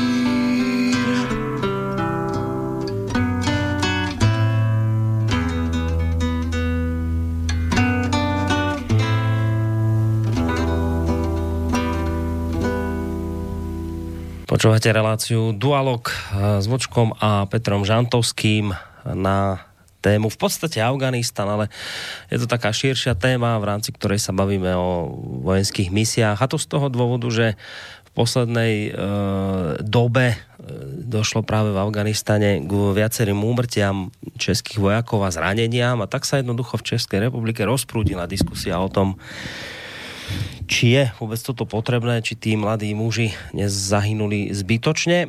Ja som vlastne, som si teraz uvedomil, že ja som vám zabudol aj povedať kontaktné údaje, kam nám môžete telefonovať a písať maily. Studio zavináč slobodný vysielač bodka es ká, naša internetová stránka, zelené tlačítko otázka do štúdia, alebo telefón nula štyridsaťosem tristoosemdesiatjeden nula sto jeden. K mailom sa dostaneme. Telefóny, ak budú, samozrejme dvíhať budeme. Ja len Vlastne my sme sa v tej úvodnej časti dotkli aj toho, že prečo tí politici vlastne, keď vidia, že je to, že je to zbytočné a nemá to význam, tak prečo omieľajú stále dookola, že a je to dôležité a bojuje sa za Prahu a musíme ostať tak ďalej. No tak zistujeme, že nepovedia to preto, lebo by vlastne si špinili do vlastného hniezda, lebo niečo v minulosti obhajovali a teraz skrátka majú problém zmeniť názor. A to je také zaujímavé zamyslenie, že ale presne tak to je, že Zaorálek povie niečo správne a vlastne hneď mu všetci otrepú o hlavu, že no veď, ale však ty si hlasoval z ČSSD pre zvýšenie počtu našich vojakov v Afganistane. Tomu povedia vlastne všetci naokolo, politici, plus mu to povie aj generál pa- Petr Pavel, ktorý mu vlastne na Twitteri napísal, že, že, že však sám Zaorálek mohol z pozície ministra zahraničí minimálne dvakrát ročne na rade na to nejako, niečo povedať a vyjadriť svoj názor, a bol ticho. No takže vlastne presne toto hneď príde, že vy ako náhle zmeníte názor na niečo, tak, tak vám hneď niekto vyskočí a povie, no počkaj, počkaj, ty si túto rozprával inak. Ako keby človek nemal právo na zmenu názoru, ako keby to nebolo správne. To je také drob, drobné zamyslenie, ale ja chcem túto, túto reláciu posunúť mož, možno trošku ďalej, a síce k tomu, čo sa tiež spomínalo v úvode, lebo teraz sa asi stalo poprvýkrát, respektíve možno sa to dialo už aj predtým, ale teraz sme sa o tom poprvýkrát vôbec dozvedeli, že u vás v Českej republike sa dalo dokopy komando vojakov, ktoré jednoducho išlo pomstiť smrť svojho kolegu. A podľa tej oficiálnej správy, teda, alebo tej správy, ktorá prebehla médiami, to dopadlo tak, že jeden zo strojcov prípravy toho atentátu na českého vojaka, jedného z tých atentátnikov, alebo tých, ktorí to pripravovali, české komando zabilo, druhého malo zajať. No, chcem sa spýtať vás oboch, že keď teraz trošku posunieme sa v tej téme ďalej, k tejto udalosti, tak vy toto konanie, máte pre toto konanie pochopenie, bolo to správne? Teraz čiste len, ja teraz nehovorím o tom, či bolo správne to povedať, vyzradiť, alebo nie, nehovorím o tom. Ja teraz bavím sa o prevedení tej akcie. Je v poriadku podľa vás, keď padnú českí vojaci v Afganistane, je v poriadku riešiť to takým spôsobom, že krajina materská, kde ten, z ktorej ten vojak pochádzal, vyšle komando, a toto komando v podstate zlikviduje tých, ktorí tento atentát vykonali. Máte s tým nejaký hum, humánny problém? Nemáte? Je to podľa vás správne konanie? Čo si myslíte o tomto? Obaja. Skús, Vočko, ty. Na úvod. Borísku, já si nemyslím, že bylo do Afganistánu posl- posláno speciální komando. Já se domnívám, že to komando, komando bylo sestaveno z vojáků, který, který tam jsou na místě na současné misi. Nemyslím si, že tam byla poslaná speciální jednotka. A, ale na to si se neptal. Kdybych byl náčelníkem generálního štábu, já, tak bych ten rozkaz vydal úplně stejnej. Protože to je, to je v lidský, v lidský přirozenosti. ale rozhodně by mě ani nenapadlo, abych, abych to e, e, vytruboval do světa e, před televizníma kamerama. To, znovu opakuju, to rozhodnutí pro mě je pochopitelný a z mého hlediska správný. Protože toho, toho atentátníka sebevražedného musel, musel mu někdo dát tu bombu, on si ji nesestavil a musel ho někdo zradikalizovat, aby to udělal. Čili z mýho hlediska normální obranná reakce. No, ale tu máš ten argument, však za chvíľku aj Petra sa to isté budeme pýtať, ale tu máš ten protiargument, no dobre, ale bez súdov budeme zabíjať. Tady se vede, tady se vede válka, normální válka, čili to není o soudech. To, já tam nevidím žádnou potřebu soudu.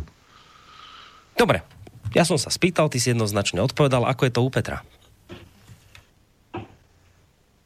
No, je to komplikovanější. Souhlasím s tím, že e, ta informace v žádném případě nebyla určena veřejnosti a pokud měla e, padnout, tak určitě interně e, vnitrovojensky, abych tak řekl. Na druhou stranu, jak říká správně Vlk, tam probíhá válka, ale my nejsme součástí té války. Nebo respektive jí jsme-li, tak jsme tam z důvodů, které nezdílí podle mého soudu velká většina nebo velká část veřejnosti, nebo která, které veřejnost nemusí vůbec rozumět a, a nemusí s tím být totožněná. To je to, co jsem tím jsem úplně začal. Já jsem absolutně proti veškerým nezdůvodněným zahraničním misím naší armády, pokud se nejedná o obranu České republiky. Tečka dvacet. A tady my jsme ve válce, která má svoji logiku. Válka je strašná věc, právě proto si myslím, že bychom se jich neměli účastnit, když nejde o náš nebo nějaký velmi spojenecký zájem, nebo, nebo abych tak řekl, krk dokonce, ale nemám pocit, že v Afganistánu jde o americké krky, tam jde o americké peníze. A to pro mě není dostatečný důvod k tomu, abychom my se účastnili na téhle válce. Čili, čili ano, opakuju, toto proseknutí ty informace bylo výrazem naprostého amatérismu. To, to snad nemohl být ani zájem. To, to už si nemůžu představit, jako co by tím ten člověk sledoval. To, to bylo takové jako plácnutí, jako aby, aby se ukázal, že teda fakt jsme akční a, a, a jedeme a děláme a jsme dobrý a jak je to dneska strašně módní to říkat. Každý blbej popřívák to o sobě říká, jsem nejlepší, jsem skvělý, jsem výborný, budu, budu mít na tom, na tom, na té hitparádě prostě padesát šest písní a ne jednu nebo žádnou, tak já mám takový pocit, že se nám náš pan hlavní voják trošku vytahoval. No ja mám na to nejaké dva možno argumenty, ale k tým sa dostanem až potom, ako si vypočujeme poslucháča na telefónnej linke. Dobrý večer. Dobrý večer, tady Brno.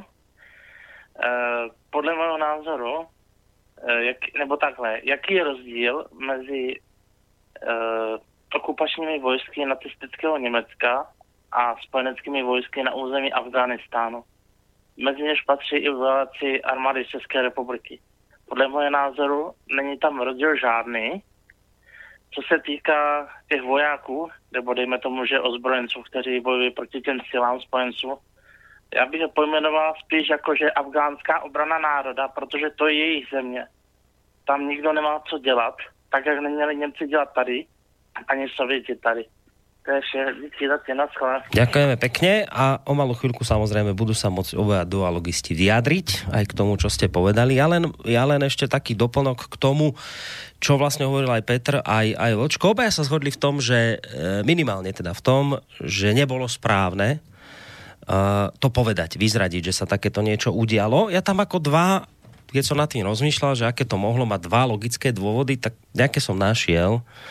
Jednak... Uh, čo ak teda sa hralo s tým, že je to v prvom rade nejaký, že to má nejaký preventívny charakter v tom zmysle, že keď teroristi budú vedieť, že príde odplata, tak jednoducho budú konať, akoby, že zvážia tieto svoje konania. Dobre, nech už to z nejakokoľvek naivne, ale prišlo mi to tak, že by to niekto mohol takto brať, že bude to mať preventívny charakter na teroristov.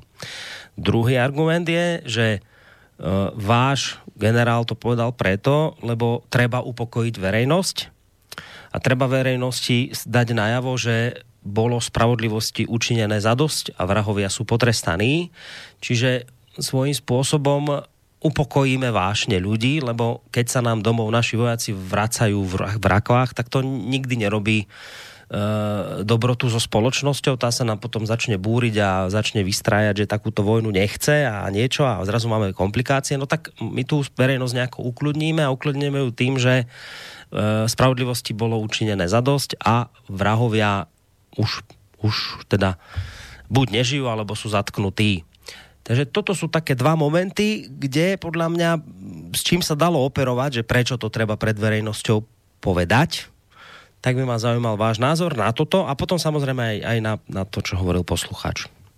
Tak začnu zase já asi. Eh, Borísku, jestliže máš co dočinění se sebevražedným atentátníkem, a to nikoliv jedním, ale s celou sérií sedmnáct let máš co dočinění se sebevražednýma atentátníkama a pořád e, přicházejí noví a noví. Tak ten argument, že by to mohlo zastrašit, e, myslím, že logicky nefunguje a nepotřebujeme se o něm, o něm bavit. Druhá věc je, e, pro mě platí to, co si řekl to druhý, bylo třeba ukázat veřejnosti svaly, aby aby nezačala přemýšlet o tom, proč tam ty kluci jsou a umírají. Prostě tak to zahráli, zahráli do roviny. My si je nenecháme zabíjet a my jim ukážem. To je, to je přesně ono. Nicméně, já musím opravit jednu věc, protože ono to sklou, sklouzlo. Generál Opata, to svalnatý silácký prohlášení, to, to nezděl veřejnosti po zabití toho dalšího toho jednoho strůjce atentátu a zajmutí toho druhého.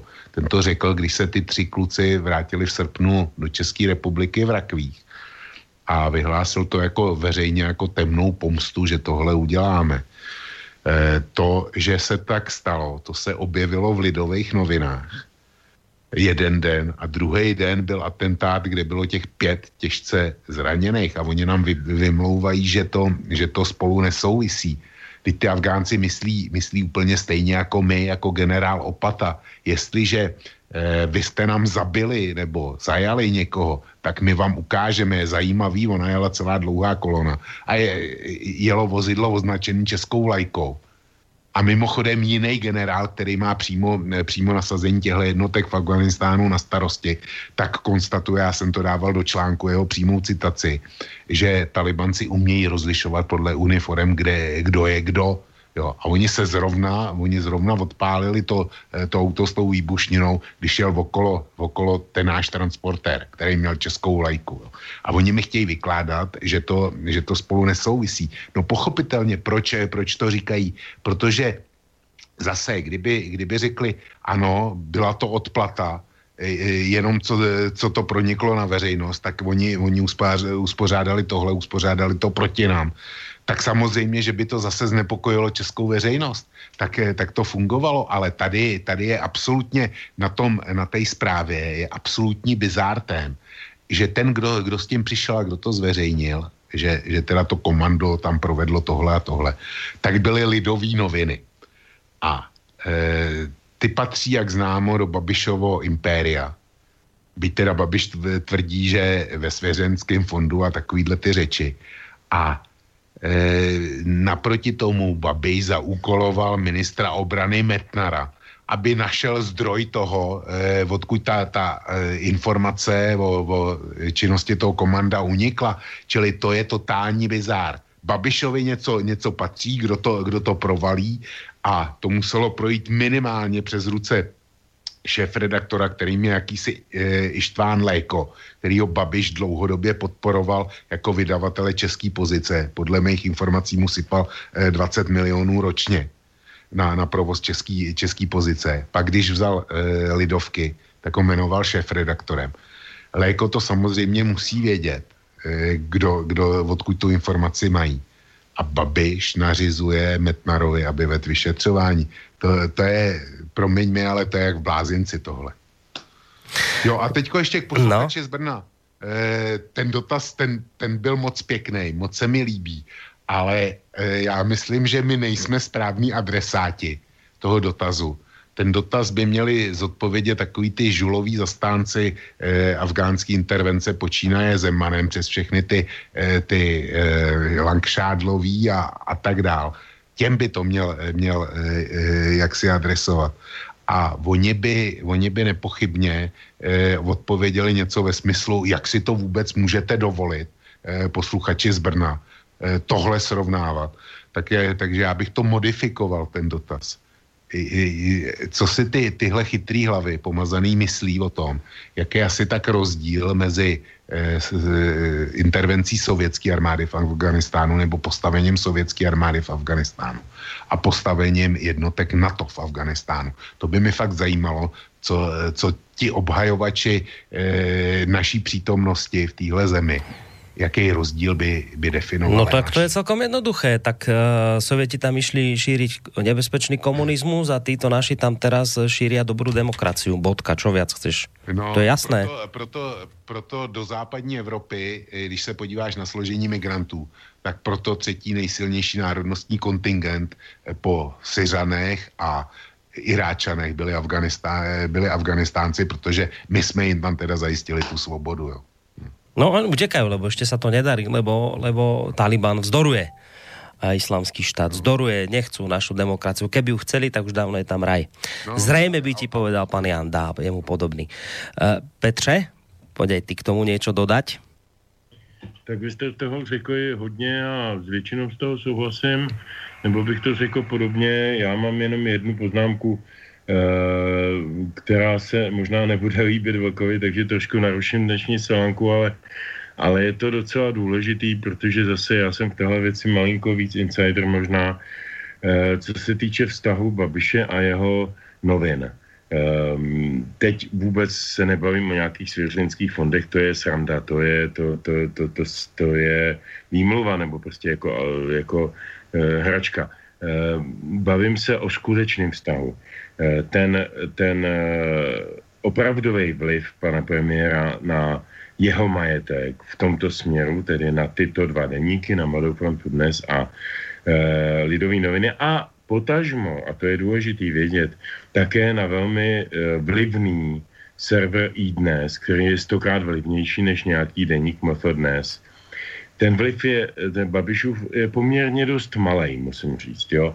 Protože podle i různých vlastních indicí a komunikací s lidmi, co tam dělají, například ten, ten server iDnes, proto jsem ho vypíchl, často vyznívá názorově a pozičně úplně jinak než deník em ef Dnes.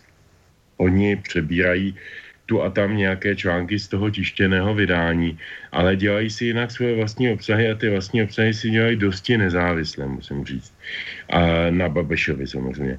A pana šéfredaktora e, Plesla to, myslím, asi docela dožírá, ale nemá na ten iDnes absolutně nejmenší vliv. Absolutně nulový, naprosto, naprosto. E, takže to pak vypadá, jako že v jednom podniku dě, vycházejí dvě média pod téměř totožným názvem.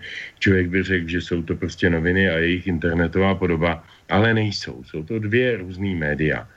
E, u těch Lidovek je to ještě o něco e, zvláštnější, protože tam jakoby ano, tam šéfredaktor je pan Léko, což je dlouhodobě Babišův spolupracovník, ale na druhou stranu tam má e, redakci plnou rozmanitých e, e, podivínů a, a podivínek a lidí z minulosti a lidí s názorově e, úplně odlišnou orientací a strašně těžko se mu to daří ladit dohromady.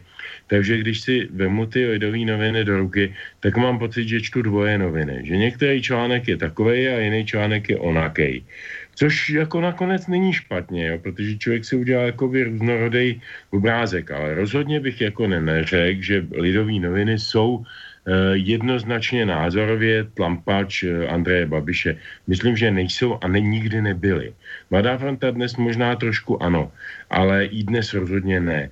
Takže jako tohle to bych jenom jako vnesl do toho jako trošinku upřesnění, protože je to situace, o které jsem obeznámen. No já budu, Petře, okamžitě odporovat, jo. E, protože Lidovky beru, tak je mám každý den doma. A e, tudíž oba dva víme, že to není tak dávno, tuším tři neděle, co bylo velký zbouření v redakci, v redakci Lidovek. No kvůli kdy, Procházkové, že jo?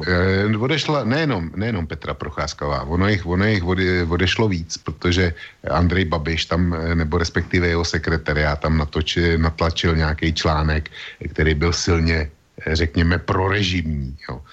A proti vůli, proti vůli některých redaktorů, tak se zbalili a odešli. E, že existuje takzvaná umírněná opozice v mezích mírného pokroku, reprezentovaná pány komentátory Kamberským a Zvěřinou, který se občas dokonce jakoby, jakoby vymezí op, oproti Andreji Babišovi, tak toho jsem si všiml a vždycky se nad tím náležitě bavím, nad eh, moudrama eh, těchhle z těch dvou pánů, který jako dělají nezávislou žurnalistiku v Lidovkách.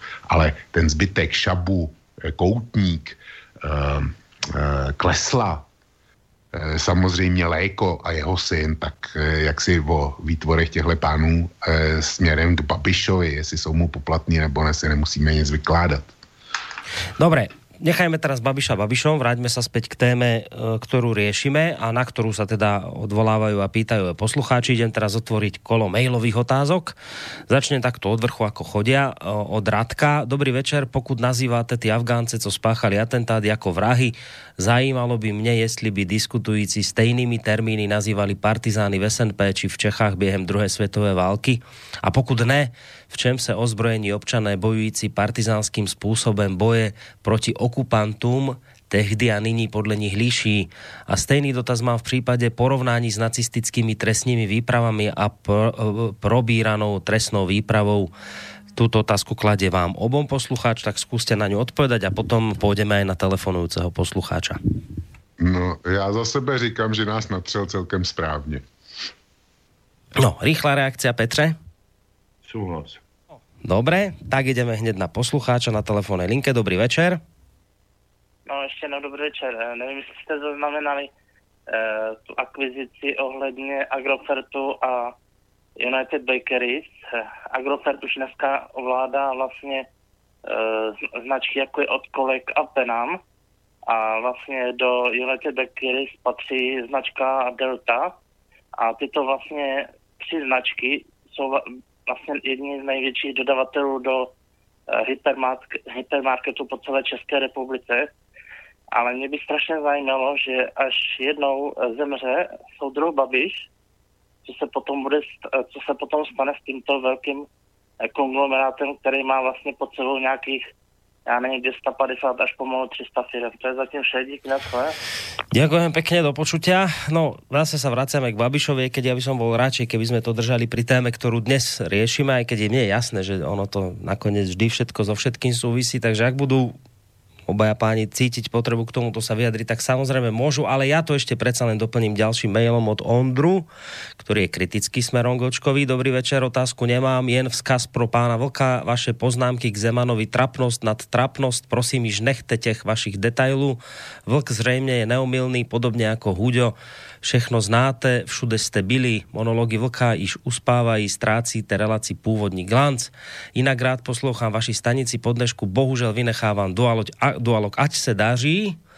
No to ste ale dotiahli dosť dlho s nami, lebo už máme pomalej koniec relácie a tento mail prišiel v podstate pred chvíľou, tak hádam ešte aj počúvať a budete to s nami ťahať ďalej.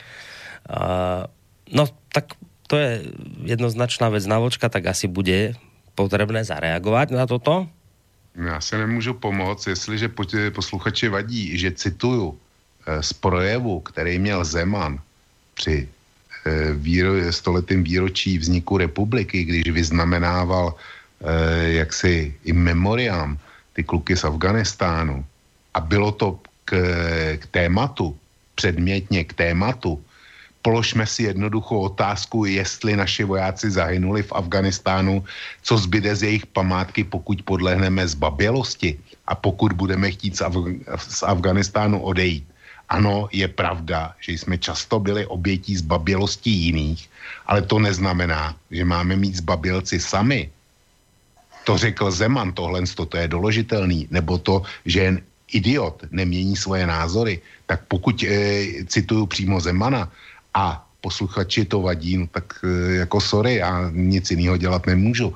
Něco jiného by bylo, kdybych překrucoval jeho výroky nebo to vytrhoval ze souvislostí. Pak bych tu kritiku přijal a e, zamyslel bych se nad sebou, ale e, jak si posluchač, jestli, jestli chce slyšet jenom výroky Zemana, e, který mu budou konvenovat a ty ostatní, který bohužel, s kterýma má problém, tak mají zůstat e, zamčený v trezoru, tak to už jsme si zažili. Tak tohle, já jsem si to zažil čtyřicet let, tak to nebudu provozovat na Slobodném vysielači dneska. No, túto, uh, túto poslucháč, ktorý sa podpísal ako el.p, uh, vlastne píše mail, ktorým sami dostaneme v podstate k tej poslednej veci, ktorú ja som s vami chcel dnes v tejto relácii určite otvoriť a rozobrať. A to je práve generál, ja teraz ani neviem, ako sa to sklonie, či Řeh, Řehko, Řehek, neviem. Řehka. No, to je generál, ktorý sa volá Řehka, ale neviem, ako ho vyskloňovať. A to je jedno, dobre, bavíme sa o tomto generálovi. No a ten jeho mail znie takto, že brigádny generál Stanley McChrystal, hlavný veliteľ špeciálnych operácií v Afganistane, bol prinútený ísť do výslužby za článok v časopise Rolling Stones, kde sa v rozhovore vyjadroval kriticky k hlavnému veliteľovi ozbrojených síl ú es á Barackovi Obamovi. Napísal el pé a to nás vlastne núti dostať sa už k tomu spomínanému generálovi a k tomu, ako pre zmenu hodnotíte tieto jeho vyjadrenia, lebo doteraz sme sa bavili trošku o, Zar, o Zaorálkovi a tak, a teraz poďme na, pre zmenu na tohto generála, že uh, podľa vás mohol takto zareagovať, bolo to z jeho strany v poriadku, alebo skôr ste na strane možno až toho, toho komunistického poslanca, uh, ktorý žiadal nejaký trest pre neho, dokonca hovoril o tom, že to, čo tento generál urobil, bolo dokonca nejaké protiústavné. Tak ako toto vnímate vy? Skúsme ešte, ešte v závere relácie túto tému otvoriť. Poď teraz ty, Petře, pre zmenu, lebo teraz Vlčko hovoril. Tak ja mám k tomu jedinou větu. E, myslím si, že bez ohledu na to, co, v jakém kontextu nebo co, co je toho e, souvislostí, člověk by neměl být v žádném případě souzen, trestán a posuzován za vyslovení názoru, pokud není v rozporu s trestním zákonem. Já s tím mám obecně vždycky problém, ať už to bylo trestání nějakého bláznivého mladíka, komsomolce, který vydával nějaký internetový magazín o tom, jak je komunismus krásnej, nebo trestání hajujících pitomců někde v nějakém uzavřeném prostoru v hospodě, kde si udělali nacistický večírek, ale nikoho tam nepustil, jenom svoje kamarády, a bylo to se zatemněnýma oknama, přijalo tom komando, vybral je a, a rozdal jim podmínky. Já s tím tím prostě mám problém. Prostě názor je názor, někdo ho má, může být blbej, může být dobrý a jako za to se, za to se nemá v žádném případě vystavovat nikdo na pranýř. Tak víc než tuhletu obecnou větu k tomu asi nevím. No ale predsa ešte jednu otázku ti dám. Dobre, to, bolo, to bola odpoveď k tomu, že či je v poriadku trestať alebo nie, ale teraz ak tým slovám, ktoré ten generál vyslovil, to vnímáš ako? Já myslím, že to vyplývá z toho, co jsem říkal tady celou tu dobu. Já jsem proti těmto misím, jsem proti e, tomu, abychom se účastnili cizích válek za cizí, za cizí zájmy, za cizí peníze, tedy respektive za naše peníze, ale pro jejich zisky. A ja neviem, neviem, čo bych k tomu dodal. V túto chvíľu fakt neviem. No, dobre, však z toho vyplýva, že s týmto jeho názorom toho, generálne, toho generála zrejme nesúhlasíš, teda očividne nie. No, máme posledné minútky, tak uh, tieto isté otázky ešte na Vlčka. Jednak ten názor generála a potom uh, odpoveď na, na ten trest, ktorý teda sa smerom k nemu vyžadoval. Ako to ty vidíš, Vlčko? Víš, na, to, na tohle není z mýho hlediska jednoduchá odpověď. E, na jedné straně e, je tam ten příklad toho amerického generála McChrystala, já jsem si ho připravil taky. Kdyby tohle generál Řehka řekl jako příslušník americké armády, tak už dneska byl v civilu. E, to je bez debaty. Prostě e, takhle to je. Mě by zajímalo, jestli generál Řehka by to toleroval, kdyby někdo z jeho podřízených na svém soukromém Twitteru nebo Facebooku okomentoval jeho rozhodnutí, nějaký jeho výrok, který, který pronesl ze svý kompetence. Kdyby to soukromně okomentoval, tak by mě zajímalo, jak by e, generál Řehka jednal, jestli by to nechal projít a mávnul nad tím rukou a, a e, dělal by mrtvý obrouka, jako, jako ho dělá teďko. Ale na druhé straně se říká, mají býti vojáci jenom e, poslušní loutky politiků a nemají mít názor se projevit. Jo, já tady, já tady nemám k tomu jednoznačný stanovisko, protože si říkám, že proč by voják měl za každou cenu mlčet.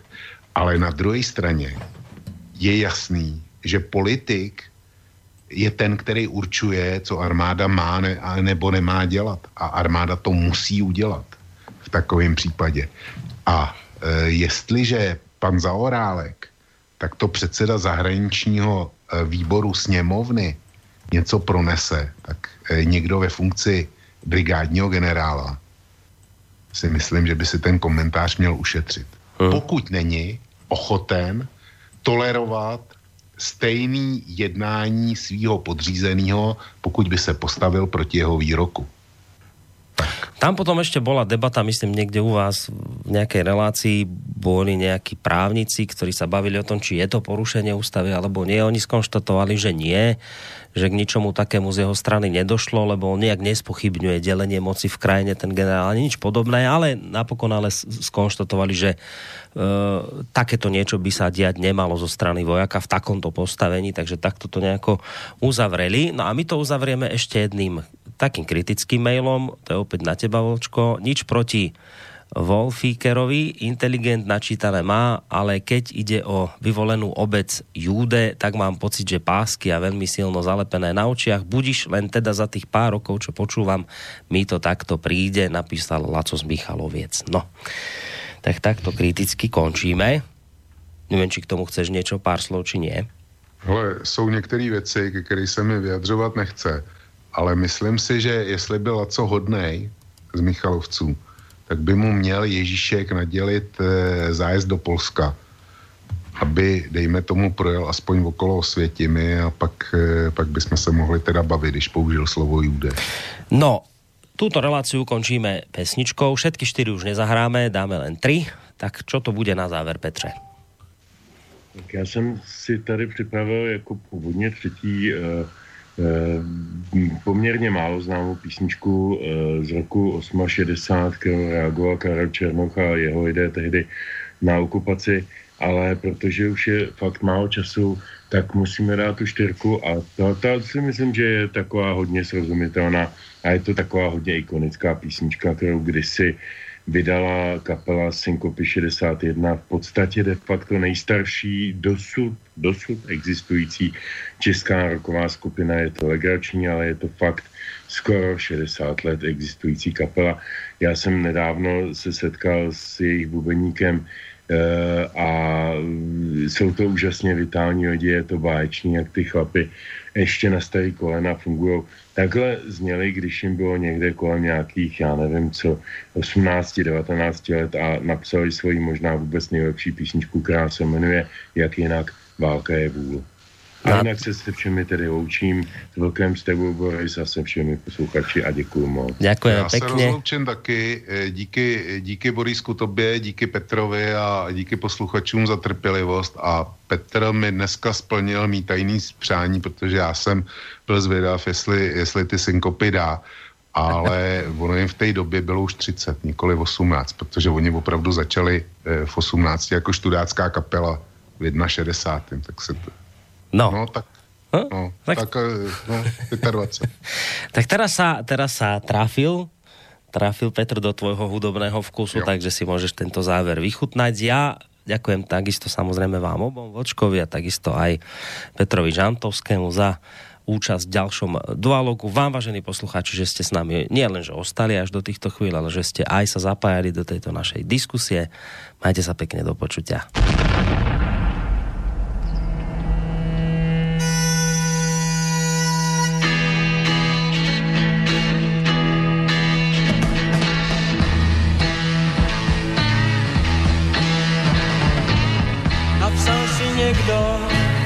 Na starý kůl prostinkej nápis válka je vůl, před kůlem stojí, před pici smeká.